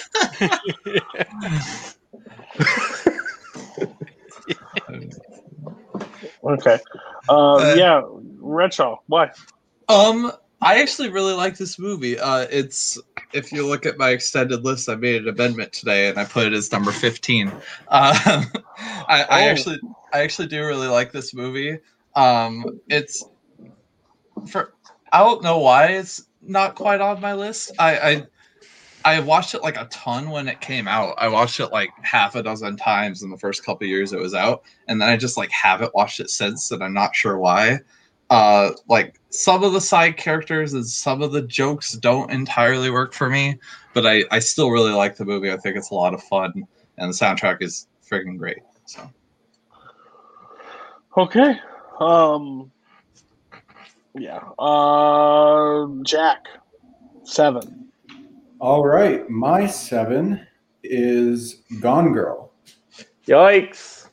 Yeah, You like might not same get range, the or, same range or, uh, or higher. Higher. Okay, perfect. My number six is X Men: Days of Future Past. All right. Perfect. Let's talk about it. This movie, like, as a child, I watched the original X Men movies uh, quite uh, a fair amount, and then uh, as uh, First Class came out, I didn't see it in the theater, unfortunately, but I, I saw that, loved it, and then this movie came out, and it brought together the cast of the original trilogy and First Class and brought it together with Hugh Jackman in the center in a time travel movie. I, I, was- I was no, this movie is incredible. It's a fantastic X Men movie. The performances all around from uh, Hugh Jackman to Ian McKellen and Michael Fassbender as Magneto, both past and future, and James McAvoy and uh, Patrick Stewart as Charles Xavier are just incredible, and Peter Dinklage as both as Trask is just easily one of the if one of the best, if not the best villain in in the uh, X Men in the live action X Men movies, and it, he's it, it's just a fantastic movie, and I I love this movie to death. And if you watch the Rogue Cut, it only gets better. Uh, yeah, this was my number ten. Um, I I actually I really love this movie as well. Uh, it's it's one of if not my favorite X Men movie, uh, like X Men Universe movie. I I was like a casual X Men fan, like going into this, and this just kind of sell, sold me on it as a whole, or at least the ones that are good. Um, so I yeah, I agree with everything Jack said. I think it's it's great just how it how it blends both timelines together worked really seamlessly for me. Um, just like all of the the the best characters just like really get their moment to shine, and I love that, especially um, the stuff they do with Xavier um, and McAvoy's performance. I think is actually really really great in this one. Um, but yeah, I, I I have a lot of fun with this one as well. Uh, this is a message to Coho in the back. Uh, do not become a father anytime soon. Okay. Uh, there's another chat going on, but do not do that ever. Um, uh, this is my. I'm an X Men apologist. I am probably the biggest X Men apologist. Uh, few takes that I will have. Um, Last Stand, not as bad as you all think it is. Uh, uh, Apocalypse, not as bad as you think it is. Dark Phoenix, not as bad as you think it is. I like Apocalypse. Um, yeah, I don't understand. Like literally, I under like lower your expectations. Okay, man with bone claws and person turns into a firebird. Okay, I don't know what the fuck you're wanting, but listen. um, uh, yeah, I know, but I had to say the least. I couldn't talk to you until after. I just want to make sure you weren't making any bad decisions backstage. Um, okay, this is the best X Men movie. Doc, what's your second? Like, what's close? I was curious. Logan. It's, Okay, it's yeah. this or Logan, but That's fair. Logan's the only reason Logan's not because it's not really for me. It's an X Man movie, not an X Men movie. Um, you know, it's a solo piece. Not saying that's not saying that you have to like take that apart. Like, um, it's just that's my take on it. It's been Days of Future Past. Uh, everybody says the timeline's stupid and nothing makes sense. I love everything about this movie from start to finish. I love all the characters. I I think it is it is a shocking turn of events that you get Patrick Stewart and Ian McKellen to do the first two characters, and you're able to find the perfect, the absolute perfect second place the, the people to play the same characters like 10 plus years later in uh, McAvoy and Fassbender. Those two, Fassbender, in some ways, like Magneto's my favorite comic book character of all time. I think he's the most complex. I think he's the most has the most troubled past. He's so interesting to me, and and him as Fassbender and McKellen, how that movie starts makes my stomach like drop. Like I feel so like lost because all the characters and they're getting attacked. And like what the fuck is happening? Like the extra never get defeated. What are we doing here? And then Magneto throughout the entire thing and the Mystique. And I know everybody's complaint that Mystique is phoning it in and Jennifer Lawrence never wanted to be in these movies. That's fine. I still think all the pieces play perfectly together. Magneto lifts a fucking stadium and drops it over the, on the White House, like on the in Washington. Just like, what's up, fuckers? Like that shit was epic to me uh, as a kid. Took me back to nine year old me. Like, let's go. Um, so yeah, this is by far my favorite X Men movie. It is arguably one of my favorite movies of uh, of comic books. Uh, so well done, uh, Spence. Three people are on the panel, and me. You have to be wrong in this situation. So Third verse, same as the first.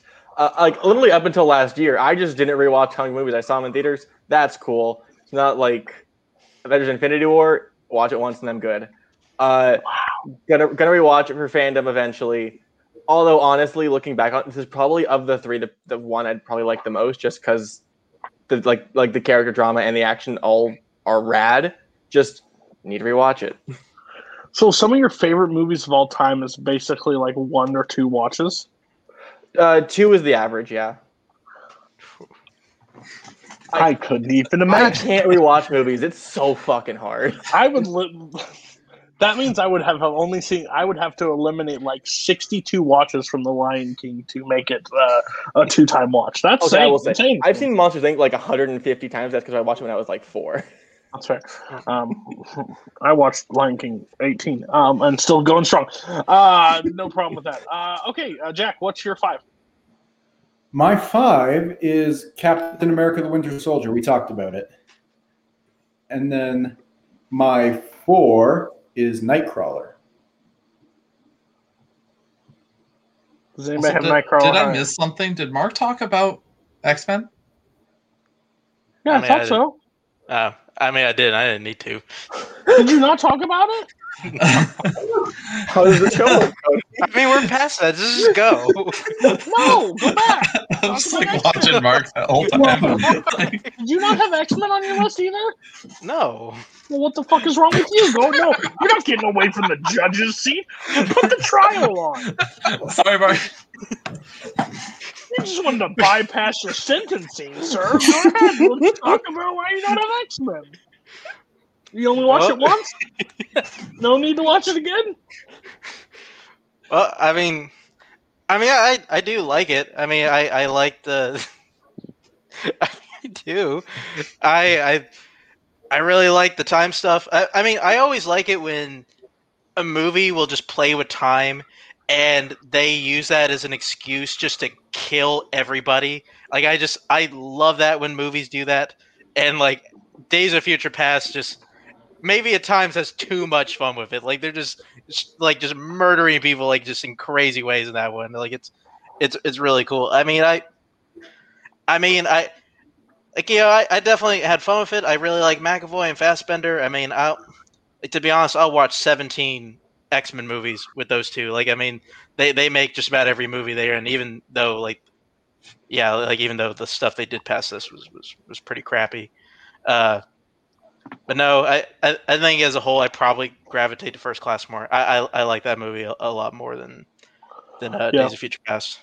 You like Jennifer Lawrence coming in? We should call you Professor X and you Magneto.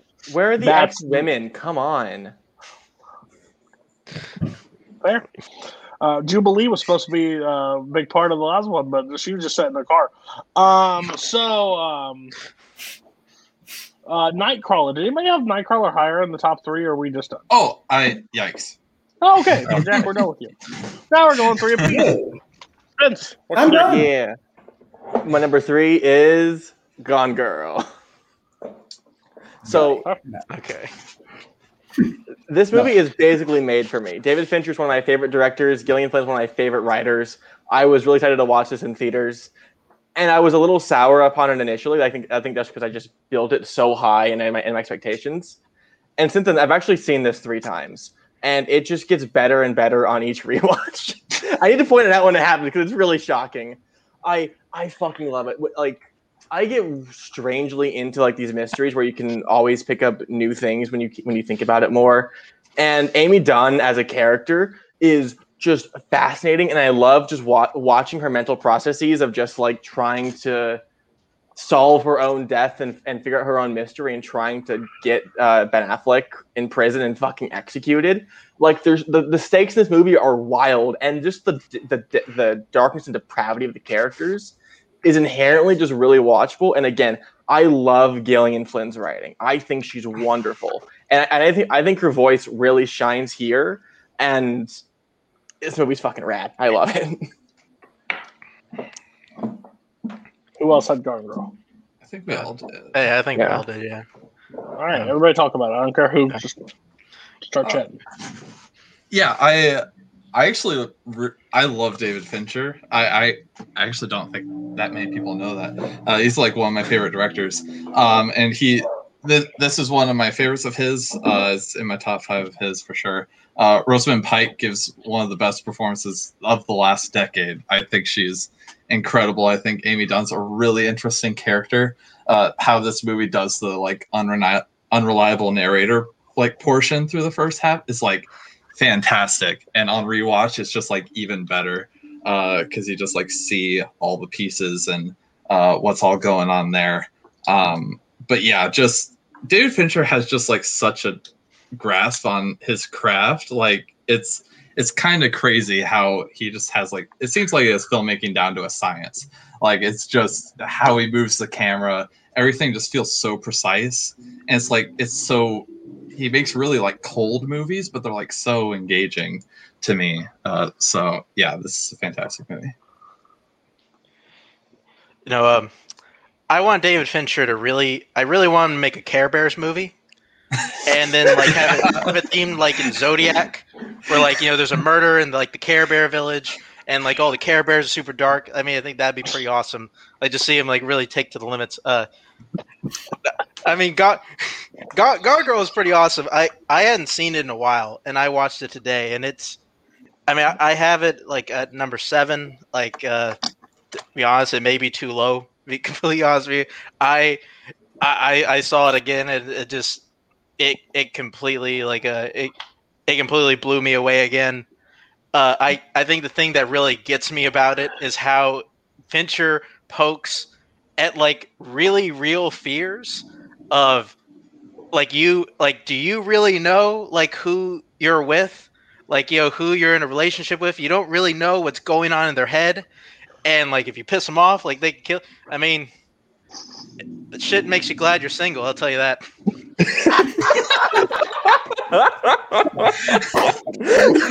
That is literally one of the top ten quotes on your list ever.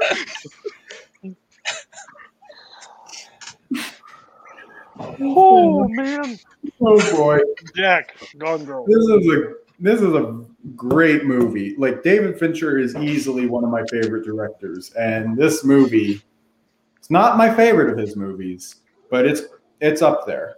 Um, what can I say uh, that hasn't been said? Uh, Rosamund Pike is incredible in this. Ben Affleck is given a solid performance. Also, I respect the man for for staying true to his fandom and not wearing a Yankees cap. Love that. Uh, no, um, just an all around incredible, incredible movie. Uh, like the screenplay, fantastic. The direction, fantastic. Performances, incredible. I I can't fault this movie. So it's it's just it's a great movie.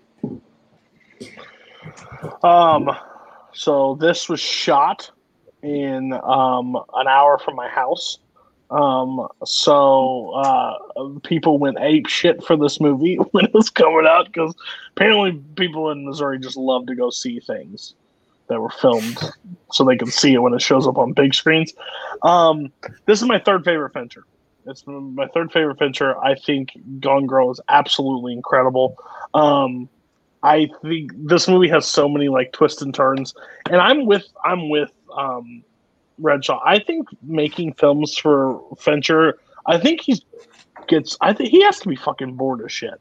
I'm gonna be honest with you, because he makes it look so like seamlessly. Like I think he just goes like go and like and just moves on, like stares at the thing and just like, yep, good, let's move on.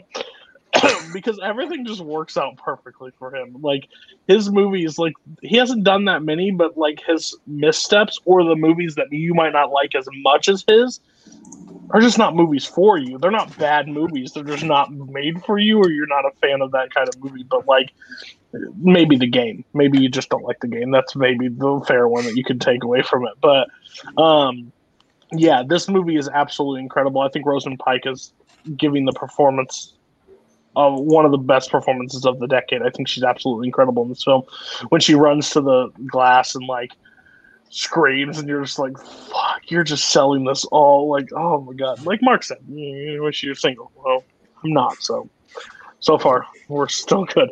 Uh, yeah. Oh, Alien Three. Yeah, I guess Alien Three. Yeah, forgot about Alien Three. Uh, that Sorry, thing's a sorry, that that sucks. Thing's that's a fucking disaster. That's a disaster, and I hate that that's his first film. Like, Yeah. I don't know how he got that project. I'm still so confused by He's a the music video director. He made like some of the best commercials. I commercials. know, ever. but like, why? Did, yeah, Look at Alien Four. What did the guy directed Amelie? Like they're just on drugs. I'm just glad he stopped and like said, you know what, I'm gonna make a good one. Uh, so yeah. Uh, That's Lucas's picture. shut up, Lucas. You show up now. Like, what the fuck? We're the threes. Get the hell out of my trap. You'll get blocked next. Um. All right. Uh. Shit. I don't know what. Can't Redshaw. Yeah. Uh, maybe I'm the one asleep. I don't even know where we're at right now. Redshaw, go ahead. Okay, this is where I might get in some trouble. Uh, I hope Cody liked my list so far. I hope everything was awesome so far. Uh, my number three is the Lego Movie. Yeah. Oh, oh my god! I'm not his last this week. I love you, Redshaw. I love you. uh, I I absolutely love this movie. This is actually one of my favorite animated movies. Uh, I think the animation is incredible. It has like the really rapid, just like uh, a really rapid style of humor that really works for me. Um, and I just think at the core of it, it just has a really good message and a lot of heart to it. Uh, both like in the Lego world when it's all about um, like are you special like because you're chosen to be or because um, you believe you can be and stuff like that and then also the message outside of the lego world with the adults where it's like um where it's really just lego doing like a meta commentary on themselves uh just like looking at themselves and being like um everyone kind of saw them at the time as just like a bunch of like not like cash grab but like collectible type type items that were meant to like you're supposed to follow the instructions you're supposed to um make them exactly how they told you to. And this movie just kind of serves as a reminder as to kind of what lego started as. It's just like a way for families to bond by like building and playing together and how it just kind of got twisted along the way and that just all really works for me i know cody hates this movie go for it cody I remember when this movie came out and the Oscars got the nominations, and I remember watching Screen Junkies at the time, and Dan Murrell goes, "The travesty of this getting snubbed at the Oscars. This is bullshit." Blah blah blah. Then I watched it. Shouldn't have been nominated. I think this movie is bad. I think all Lego movies are bad. I think I have not found one that I actually enjoy. They're basically they're basically clusterfuck the movie. They are literally let's just throw we have all these things all the yeah. yes. Correct. Uh what's the difference? Uh so yeah, I think they have the properties of everything. So they're like, you know what? Let's just throw a bunch of shit in here and see what sticks. The song annoyed me at the beginning when everything was awesome. And I didn't know it could go downhill from there, but it goes downhill from there pretty hard. Um, I mean, they bring in basketball players at some point at the end. I think Will. I, it's been a while. I'm probably never going to watch this movie again, but it's like Will Ferrell building stuff at the end and telling his son to leave him alone. Basically, it's Nazario. It's Nazario as a and his kid. He's basically like, "Don't touch my shit." Who told you to touch my Batmobile? Like, get the fuck away from me, kid. Like, I still love you. You're my son, but please don't touch my toys. Like, get the fuck out of here. You're an adult. Grow up. if I was the wife, I'd sell all those fucking toys while he's at work. Like, get the fuck out of here. Make some money. Yeah, not a not a fan. Not a fan at all. Uh, do you ever enjoy playing Lego or even Lego? Cody, you think I play a Lego video game? what? How old do you think I am, Chris? How old are you? Well, playing Lego Star Wars right now. Not for me. Not for me. Um, that's that's a no for me, dog. Um, everybody else, no one else had this. So good. just just a real quick, if you're gonna come in here and fucking defend this shit now, you didn't have it on your top ten list of 2014, so that means it wasn't the best. So don't like come in here and just kiss Doc's ass at the end. Hell. You didn't have it. It's also not awesome. Okay, let's go ahead. Man, if only we we knew somebody who played the Lego video games on call multiple times. We've we've seen them play it before. Uh, la- Who? later, sir. Uh, someone in the chat. Uh, but no, Lego movie fucking rocks. Like, if like genuinely, this probably makes my top fifteen. I fucking love. I love this. I love the sequel. I love fucking Lego Batman. It it's a great time. I I didn't love it the first time I watched it because I watched it with my dad. He's like, "This is a fucking kids movie. This is Oh, dumb." so you rewatched the Lego movie? You're fucked up. man. Bitch, you make no fucking sense. Lego movie only- is so much fucking okay. I only here. watched one movie once, and then Lego. One Lego of my exes popped wanted to watch it, so I fucking let her pick it, and it was a great time. I liked it more than she did. I lo- it's it's an awesome movie. It's it's it's it's my least favorite of the three that I've watched, but it's still four stars. It's a wonderful time. Uh, you know, I'm I, I'm I'm just here thinking, just you know, just having fun thinking of um Nazario just at home yelling at his kid for touching his Back to the Future Lego set. Uh, just, but uh, but no, like uh, I mean, I, I I actually do really like this movie too. I, Fucking Mark, you son of a bitch. I mean, hey, it's not my top ten, so you know. You, You don't know where on the it is. show. Yep, fair enough. uh, I mean, I the fact that this movie is even watchable, like, is a miracle. Like Lord and Miller, like, are the kings of taking just fucking stupid ideas, like ideas that don't fucking that shouldn't fucking work at all, and they're like, hey, I think we can probably make something work out, and they make and they make a fucking movie out of it. Like, it's crazy that this movie's even watchable to begin with. Um, I think the the only thing that kind of bothers me about it, like looking back now, the, the, the, the thing that bothers me looking back now is that is that even though yeah they they had a really creative idea, it does bug me that Lord and Miller basically just ripped off the story for the Matrix, and you know that's what the Lego Movie is pretty much. Uh, I mean, no, I, I I really enjoy it. I, I haven't gone back to it in a while, but like, I mean, it's fine. I, I, I do like it quite a bit. The Lego movies, The Matrix. Are, you The- kidding? the the one, special one the narrative. special. I mean, That's, that's eh. like half of fucking movies that are made, though. what? Like he's being told like there's a I'm world that doesn't exist, Mark. I don't give and a like a shit. girl comes in, takes him The out of it. 4 featuring the Come Crackle. on, like it's all the same. Lucas also plays the Lego game, so I guess I'm I'm missing things. Um, Jack, you're inclined to like this, aren't you? Cam is doesn't Cam like the Lego movie? Couple things. One, I do enjoy this movie. Two, Lego Batman movie is a good movie. Uh, three, Superheroes video game on the Xbox One slaps. Okay, this movie is. Sorry, Letter grades are going down. Hey, hey, at least I didn't Taking have it y'all with top. me. this movie is enjoyable. I saw this movie in the theater as a 13, 14 year old and was like in the height of my Lego years. Lego would keep me busy while in the hospital. I enjoyed the hell out of this movie. This was an enjoyable movie. Now, I haven't seen it in probably three or four years. But I want to again. Uh, like, it's not a movie I, I'm like, I am never going to watch this again, ever. That uh, I'll, if someone were to say, "Hey, let's watch the Lego movie," I'd be like, "Okay." Also, yes, Mark, I agree with you. This is the Matrix as Lego. I just, I just, still, my favorite thing is, oh, it's very rare for me to watch rewatch movies. The Lego fact that they're in my top five. that bitch back in. Let's go. All right, you Spence, fucking what watch you? Twilight. Like you watch Twilight with your wife. I watched Lego movie with my girlfriend. Our our partners pick movies to watch. That's fair. That's fair. What? Yeah. Oh, oh, we're at me, right? Oh, you're, we're only on Mark. What the fuck's going? on? Okay, Mark, go ahead. Sorry, I keep skipping you because you said you like the Lego movie. I'm done. Cool. I'm just Uh, trading you uh, to uh, Fun DMC.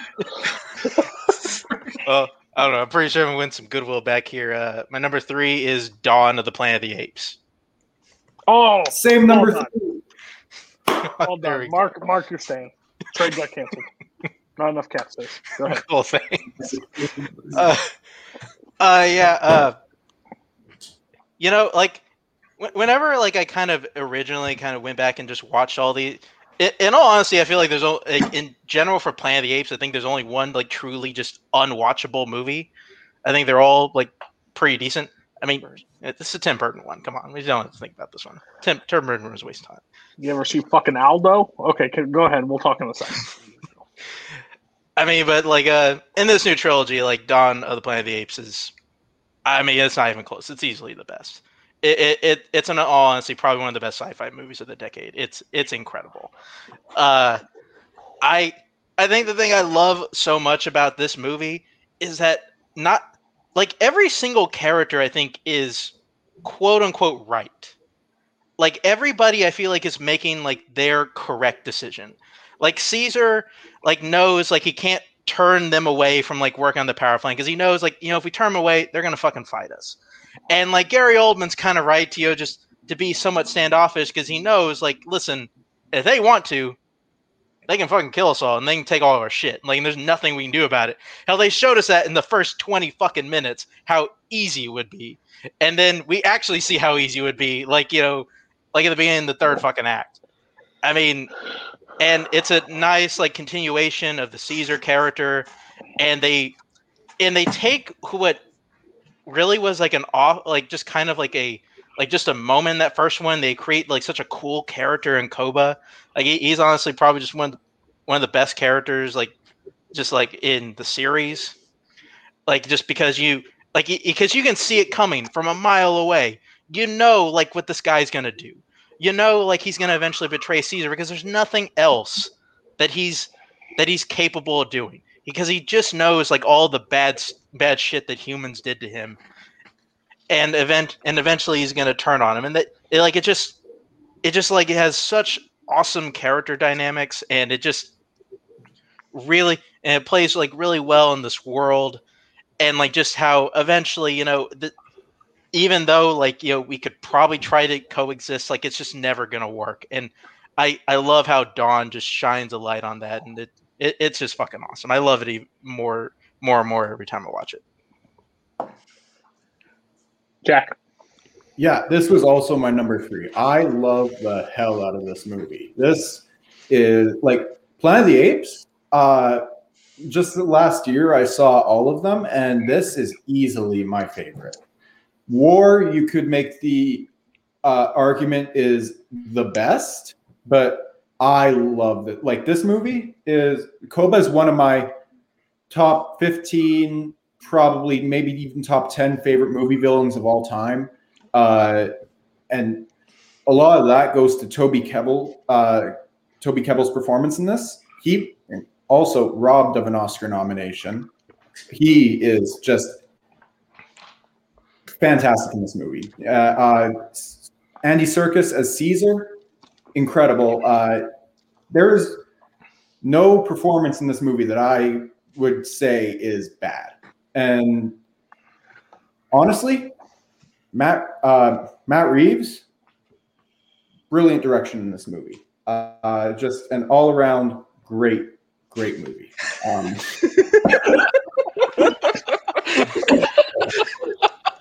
like a movie two's close.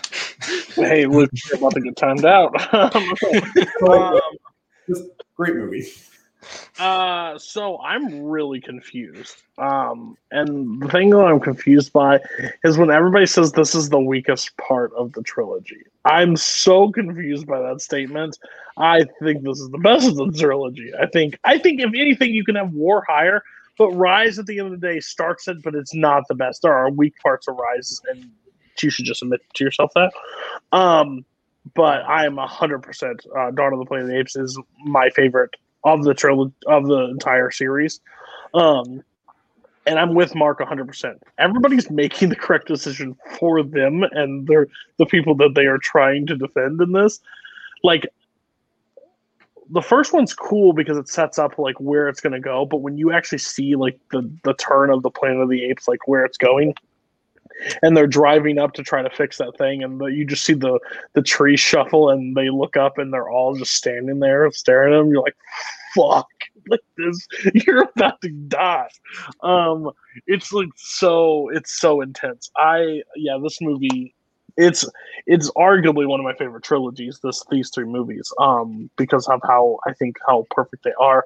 Gary oldman is absolutely amazing what the fuck? They're apes! It's the best word of use every pg-13 gets one f word and gary oldman delivers it with like perfection.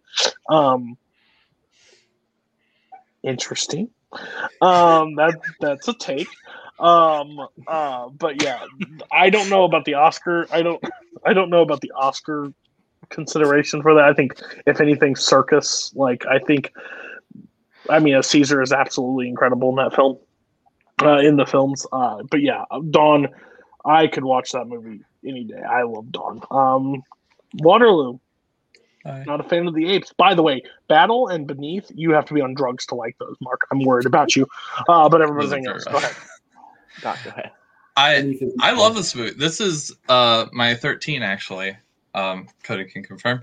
Um, I, uh, it's just Correct. 2014 is just a really stacked year, and I already had like a bunch of like blockbuster type movies on my list, so I uh, unfortunately it just didn't quite make the cut. But I I think is absolutely the best of the New Apes movies.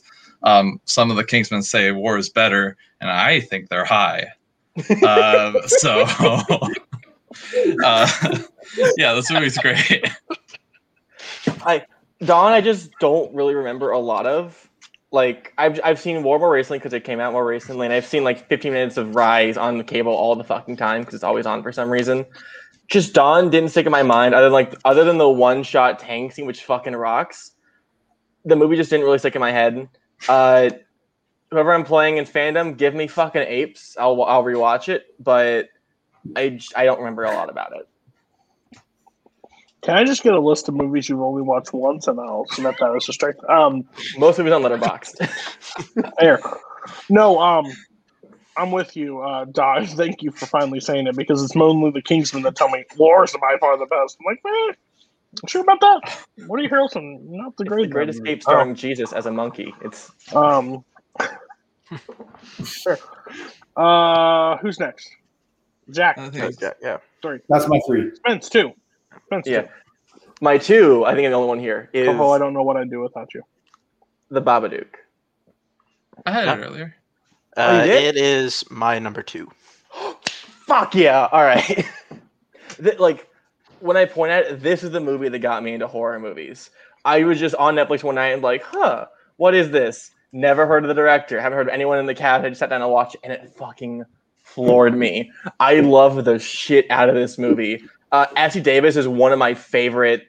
Like, she gives one of my favorite horror performances ever. And her little kid's a little piece of shit, and he's just so annoying and a great like pseudo antagonist and like the way the, the way the frame the Babadook as a as a creation, and the whole idea of like this manifestation of grief and it's ha- always haunting her and she, she can never get rid of it. It's just a really effective and again like for me as a gateway to horror like like I like jumping past the classics and just finding something which just spoke to me and just gave me like something really smart and deep while also not throwing me off the deep end into horror like this just will always hold like a really special place in my heart and it's one of my first recommendations people like you want to get into horror this is it Yeah, uh, uh, I, I mentioned earlier I saw I double featured Chef along with a movie. I double featured this and Chef at the same day, and like I I gotta tell you, like the Babadook is. Uh, uh, what, what the hell, Co? You spelled it wrong. The Baba Book. What the hell is that? but It is a but book. it- yeah. Honestly, the Babadook is it's maybe my favorite horror movie of all time. I oh, I guess I deserve that. but uh, yeah, I I fucking love the Babadook. It's it, it's it's it's amazing. I and like kind of what, what what you said, Adelaide. I I love just kind of the like kind of the personification of grief and depression that like kind of the Babadook is working with. It like it and like it, it plays with it so it, like it it kind of it kind of makes me think of like kind of think of what like like at horror like what at its God damn, fucking me up, Co. By the way, yeah, yeah. I thought you said Cody on the titles. I don't do that shit, but no, okay, we're good. But yeah, it like it, it kind of tells what like at horror's best, like what it could do. Like it really outlines kind of real life, like in this ki- kind of awesome way, and like really flips it on its face. And like the, the Babadook really does that, and it it, it like it really show like shows it like it, with her everything with her kid. And how, like, you know, it's her kid and she loves her kid. And, you know, she would never do anything to hurt her kid. But at the same time, she kind of blames her kid for her, her husband's her husband's death, and she feels like super shitty about that. And like like how they how they work with that is like just so fucking awesome. Like I like I'll never I'll never get over the Babadook and kind of how that initial feeling that it, it gave me the first time I watched it. Yeah, this was my number nine. I think this movie's incredible. It's one of my favorite horror movies as well. Uh, Essie Davis gives a remarkable performance, um, and just honestly, any horror movie that can scare the hell out of me without a single jump scare uh, gets points already. This movie's honestly one of the scariest movies I think I've ever seen. like just and just the allegory works really well with that. Like it all resonates and it all just it just all really meshes really well together. I, I think this movie's freaking fantastic. Guys, everybody, I'm a pussy. Okay, I don't do horror movies. don't do them. They terrify the shit out of me. I rarely get through them, even if it's a good one. I still get. uh, I have night. I don't have night terrors, but I've been known to yell in my sleep. Um, uh, so no, I thought about it. Gave a long, hard look. I had to like rent it for like six bucks or something, five bucks, maybe four bucks somewhere. That's mm, not worth it. Um, I'm gonna sleep tonight, guys. So that's gonna be a no for me, dog. Um, I hear it's great. I'm not, and this is not going to affect anybody's list for having it this high. That's like a little bit of like a push. I've heard, I've never heard like negative things about this movie. So if you guys get a pass, it won't affect your letter grades. But yeah, definitely not watching that. Sorry. Um, Shining made me like twitch at night. Like it was a tough deal. Tough deal. Um, Jack, have Uh, you seen the Babadook? I'll add it to the list. Is it on Netflix? We're not We're in not in Canada. We don't I know. don't know. In Canada, no idea. You're in Canada. Don't you have access to everything? Because you guys do- like are you're the land of the free. So you basically just get anything you want, steal what you want. Well, Holtzman some- says he can watch anything he wants anytime. Too. But Also, Yeah, go vice to your- crime. Right. Um, what's your two, Doc? my two is Whiplash. I'm done talking this round. Wait, It was wait, to me. It was Doc. Oh, it's okay. You're good. You're good. Um, you probably are done, but we'll. Uh, maybe. Uh, my two is Nightcrawler. yeah. Um, that I'll, I'll just start with the obvious. It Jake Gyllenhaal delivers just a a crazy performance in this movie, uh, and just the character study of Lou Bloom. I just think is fascinating. Uh, he just wants to do whatever he can to get ahead, and he just it, just like on a whim, he just like looks at um, some night crawlers, and he's just like, huh, that looks fun. I could do that and I'm going to be the best at it no matter what. And and then he just goes from there. It's just like such an interesting look at just like sociopathic nature. And I think the screenplay is just incredibly tight and just uh really really rewatchable even though he's so despicable um, which could kind of turn me off from rewatching stuff but i i just think this movie's uh fantastic i enjoy every minute of it Who else had Nightcrawler? Somebody else did, right? Four. Uh, Yeah, go ahead, go ahead, Jack. All right, yeah. It's uh this movie was not what I was expecting it to be. I didn't I went into this movie completely blind. I heard J- that Jake Gyllenhaal was incredible in it and I needed to watch it. And I was like, Nightcrawler. Okay, I know it's not about the X-Man, but I'm gonna watch it anyway. So uh and I was completely blown away. Jake Gyllenhaal is incredible in this movie. Easily one of my top 20 favorite performances of all time. Uh, just and the he he's such a um,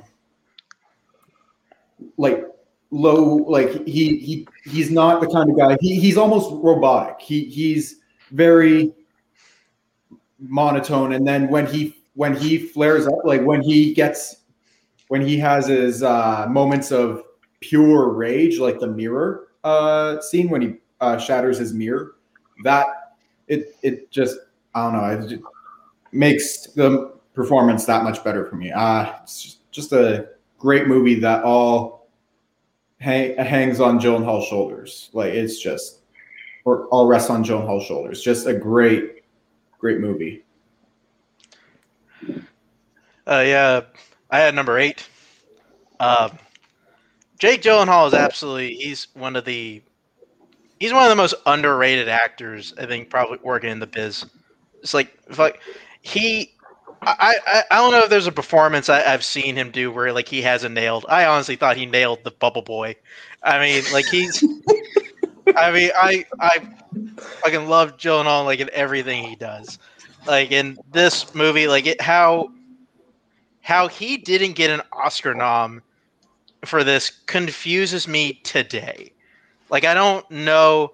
It, it's like the people who vote for the Oscars only watched five movies that year, and like they just you know they just left out Nightcrawler because I don't know. Fuck Jake Gyllenhaal, I guess. Uh, but no, I, I I like this movie quite a bit as well. Like in it's I mean, it's a large part because because of Gyllenhaal, but it's just a really interesting interesting story, and he's just he plays such a creepy guy in it. Like it's like yeah, but I enjoy it. Yeah. Spence, did you not have Nightcrawler?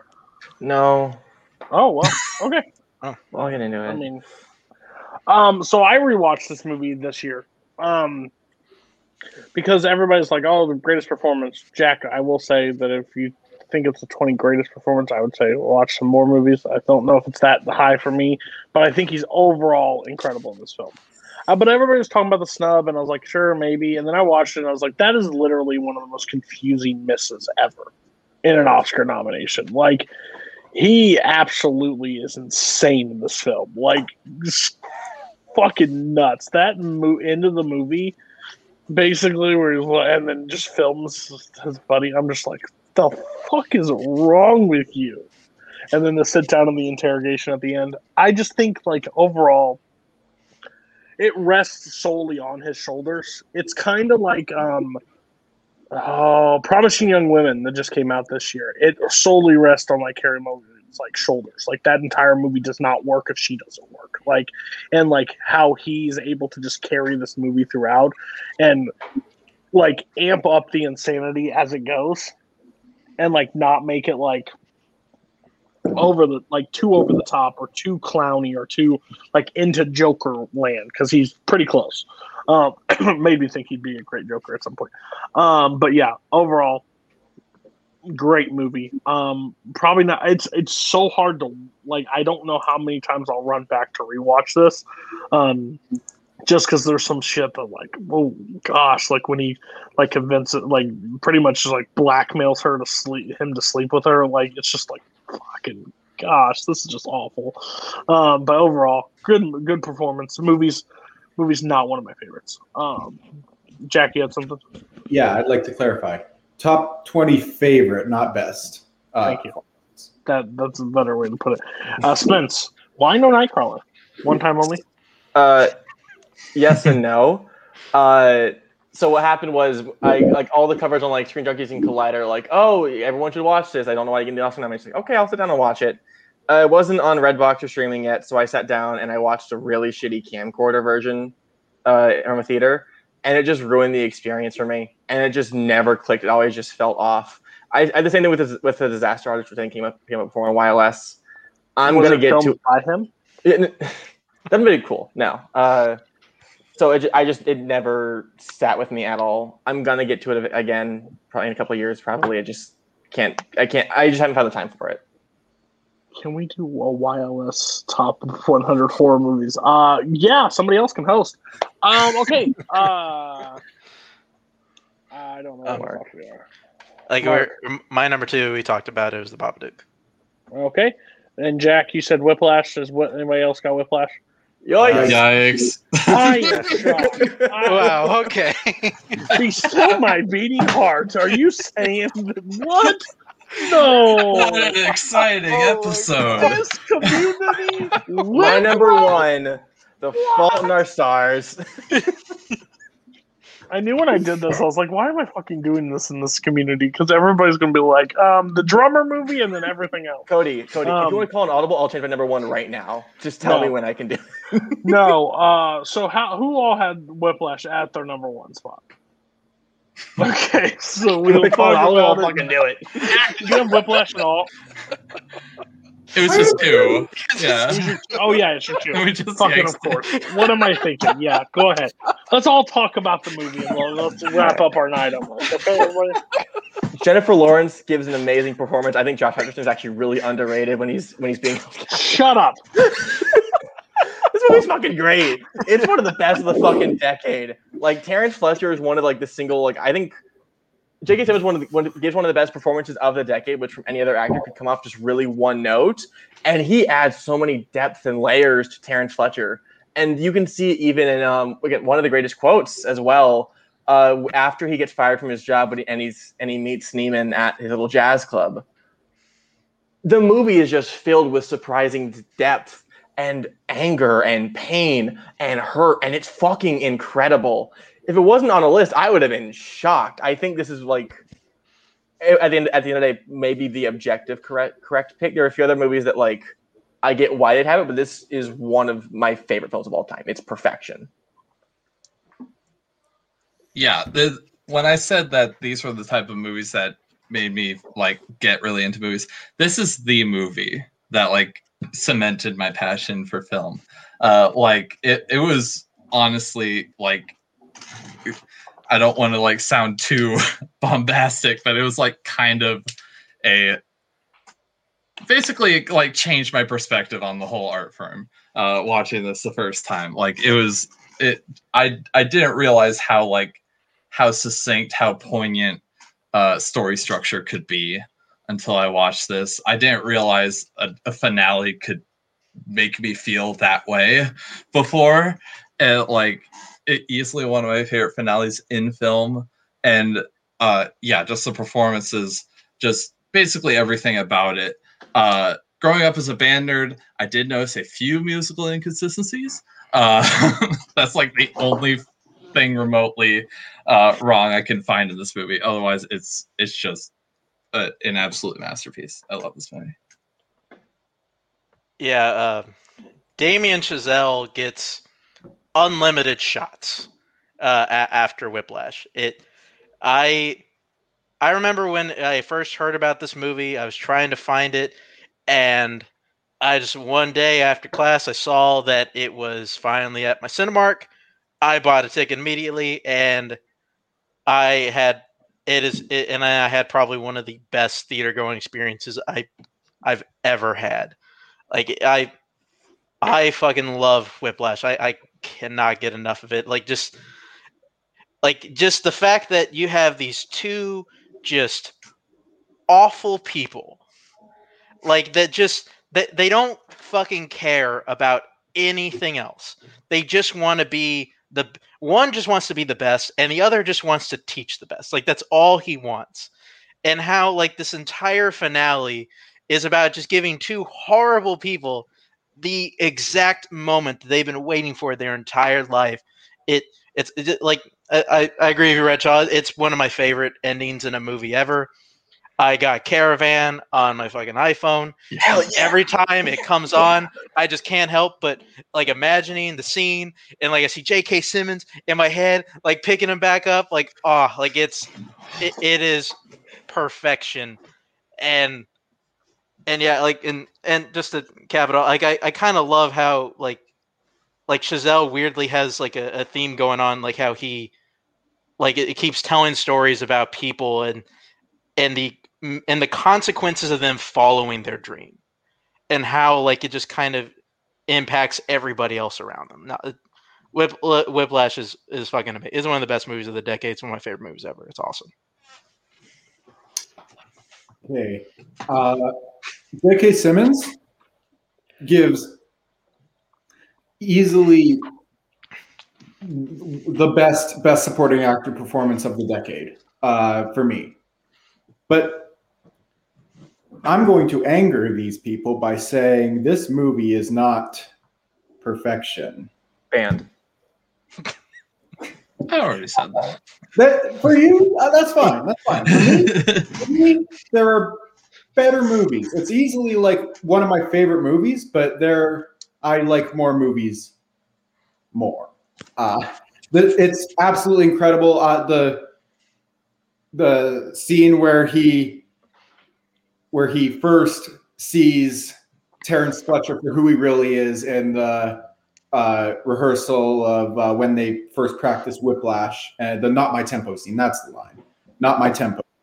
Just absolutely incredible. He presents himself as this kind, understanding, tolerant person, and then the second they start playing, turns on a dime and hurling a chair at him. But no, it's a it's a great movie. I can't fault it for being your guys' number ones, but I'm like, it's going to be literally every single person's number one on this list. I'm going to pick a different movie that no one else is going to have. So I can't wait. No, uh, great movie. Can't fault you guys for picking it. Love J.K. Simmons. La La Land isn't that good. Oh, Fuck you. I'll learn one day. I'll learn one day. Bold strategy from Jack. Um, I know what your number one is, and saying that before you say your number one is very bold. Um, okay, so this is where I always get so much hate on this. This movie is inc- This movie is good, this movie is. I understand it's perfect. It's fun. It's great. It's all, like all that stuff. I. It's just never resonated the same way as resonated for everybody else. Not saying I fault you. Not saying it's, it's a bad choice. Not saying it's terrible. This is one of those movies that you can see on someone's list and you say, I understand every reason why that's your one. It will just never be my one. Um, and that's it. I've seen J.K. Simmons play this character before. I've said it once. I'll say it again. He plays this exact same character in a show on HBO called Oz as Vern Schillinger. The motherfucker is as cruel as you possibly could be in another way. He is just less Nazi in this one than he is in Oz. That's the difference. I will still say that one of my favorite movie scenes of the decade is the worst word that you can give in the English language is good job. That scene alone is insane. And again, if we went back to the next 10 years, next 20, 30 years, the slapping across the face is still one of the like moments that you have in any movie ever. Like, what the fuck just happened? So you don't know the difference. Like, oh, and he brings in other people. He's just like, he's just basically a fucking motherfucker. Like, he is the worst of the worst. And I just, like I said, when he's, I'm glad he got the Oscar for it because he never got the recognition he did for Oz. Um, so again, no faults to everybody. It is just never going to be my number one. It's never going to be in my top 10, top 30. Sorry, guys. Whiplash is really good. I understand why everybody likes it. It's just never resonated the same with me. Jack, Yeah. what's your number one? What? So let's just say Whiplash was not perfection. This one is better than Whiplash. Go ahead. right on. Come on. Come on. Fucking do it, Jack. Come on. I might have just Okay. Spence say My it number first. one is out of tomorrow. Oh, It's a- damn. Oh, okay. yeah. Was that the one you thought of, Spence? I was hoping you'd say Interstellar so I could shit on you, but nah, this is a good pick. If it was Interstellar, his internet wouldn't drop him from the call. I would.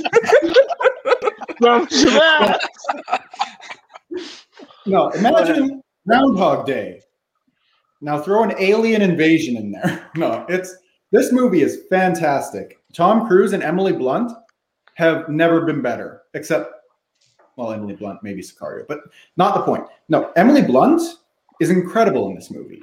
She's it's arguably top three performances for her. She's my favorite actress for a reason.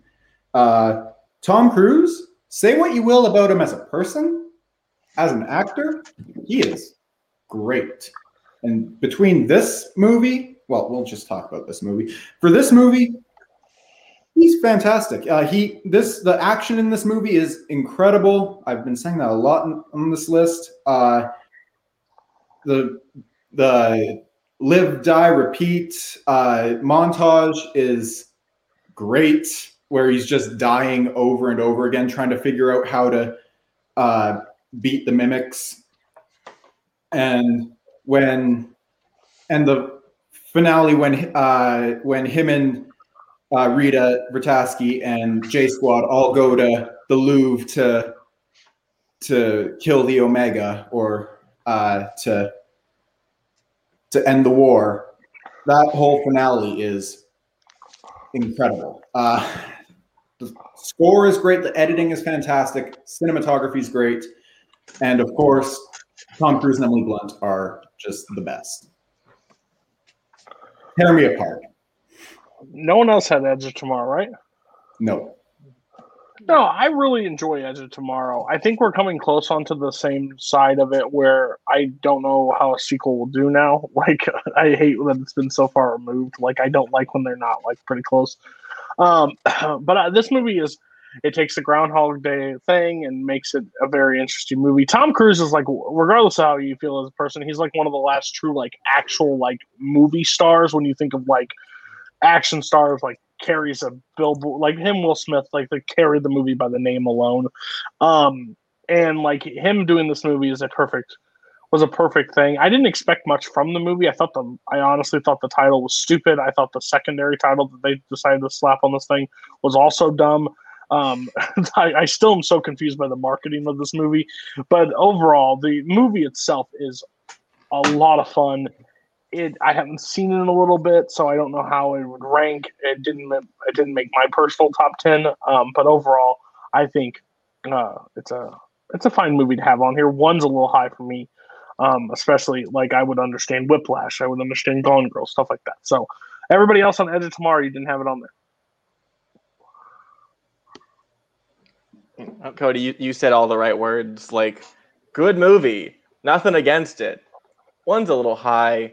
Like, I, I think like I I made the active choice of of picking smaller films my bottom three. That way, I could at least shine some light on them. Uh, if I didn't, this might slip in there. I do think it's a lot of fun. I do like the Groundhog Day aesthetic. Uh, like Palm Springs out this year. Like I think I think it's a story that inherently works.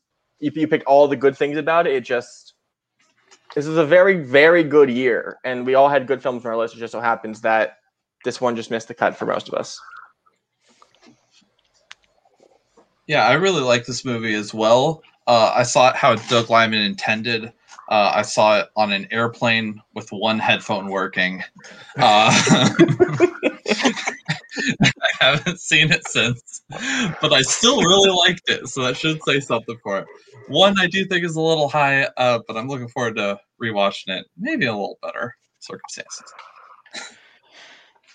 I don't know. I would have preferred the original title. All you need is kill. Never gonna kill again, or maybe we'll kill once more tomorrow.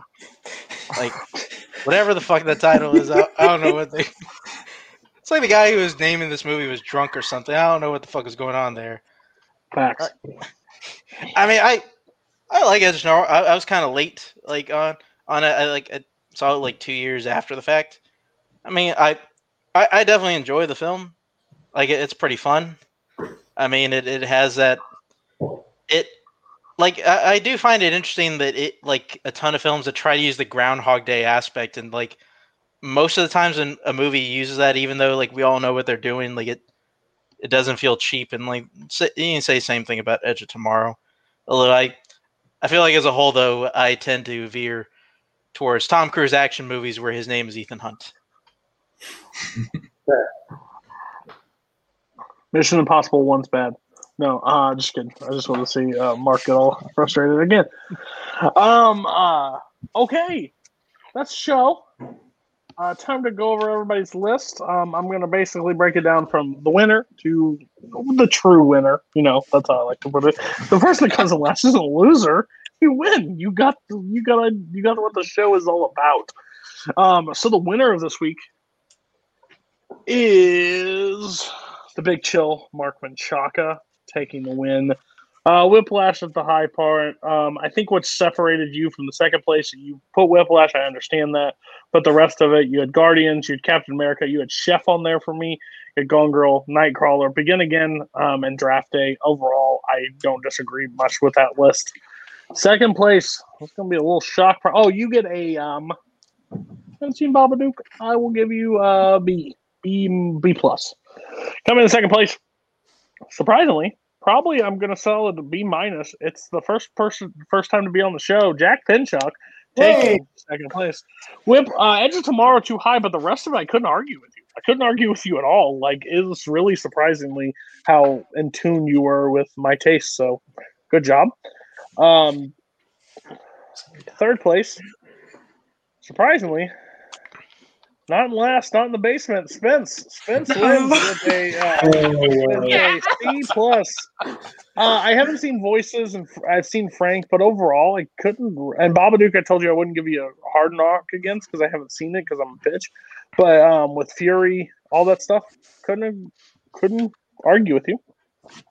Last, C. I expected this. C, and it's just simply alone for three. If three was at ten, we would have a totally different conversation. You would probably be close to winning this show, but you had to do the on the uh, the worst thing possible and do that.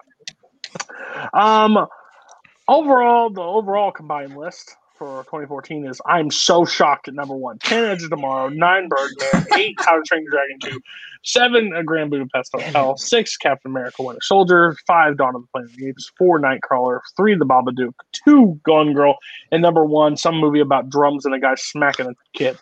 Um, so the correct list, if you would have brought this in, it would have been A plus for you. It would have been 10 Paddington, 9 John Wick, 8 Whiplash, 7 Nightcrawler, 6 Selma. Please go watch that movie. 5 Dawn of the Planet of the Apes, 4 Captain America Winter Soldier, 3 Guardians, 2 Chef, and number 1 Gone Girl. Uh, that is the perfect list. That is the correct list. Um, again, not enough people have seen Selma, or if you've seen it once, go watch it again. Spence movies can be rewatched. Next move, next week we got heist movies. I have a lot of people saying, "Hey, can I have Friday? Can I have this?" Just please give me your list so I can watch some of your movies to let you know. Next week is my birthday episode. Now you don't have to bring presents. Just don't bring a trash list and don't make me watch shitty movies. Uh, then we got worst best picture winners. There are plenty to choose from. I guarantee it. Go pick one. I'm hoping Redshaw submits a list because I think he's the only person that's missing one on his Letterboxd at uh, all the best picture winners. I think I'm missing Uh, three. Oh, fair enough. But you have enough. You are the most educated on this topic. Uh, March 24th, we got courtroom movies. Yes, not courtroom dramas. We're just doing courtroom. So people have asked if it happens in the sign and we don't actually see a gavel, is it courtroom? If it involves lawyers and it involves the judge, the that system, please submit your list. Um, defend it. I've always said, don't tell me what does something count. Just come on the show and defend it. I'll tell you if it doesn't. And then uh, movie sequels, any sequel along the way could be the third one, fourth one, whatever, a sequel to it. We have our top 100 sealed. I already know it. I know the people, right? Okay, so it's me. It is Brian Michaels. It is Zach Ford, and it is Ethan Big Easy Beller. It is going to be probably the most insane top 100 that we have done. I don't know how much overlap. I don't know how much cross. I hate my list. I love my list. It's a battle. Making a top 100 sucks.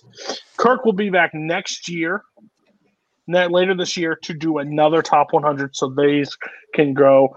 Uh, another things that everybody can start working on right now. I have some people. Top 40 animated movies is coming this year, hosted by Caleb Coho. So watch your animated movies, get stuff figured out, put it all in there. Um, whether you want, and then if you want to be on the next top 100, please submit a list for the top 100 later on the year. You can start building it now. Believe me, it's a working. It's it's a back and forth. It's a battle to make one. But thank you all for being on. Thanks, Jack. Thanks, Spence. Thanks, Redshaw, and thank Mark for the fourth week in a row. You have saved YLS yet again. Please submit heist films. I would like to talk about when we can steal shit. See you next week.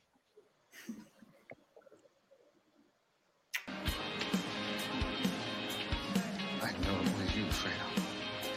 You broke my heart. Your guilt has been determined. This is merely a sentencing hearing. Now, what will it be? Death or exile? Better lawyer up, asshole. Because I'm not coming back for 30%. I'm coming back for everything. So. Normally, I would say auf Wiedersehen. But since what auf Wiedersehen actually means is till I see you again, and since I never wish to see you again, to you, sir, I say good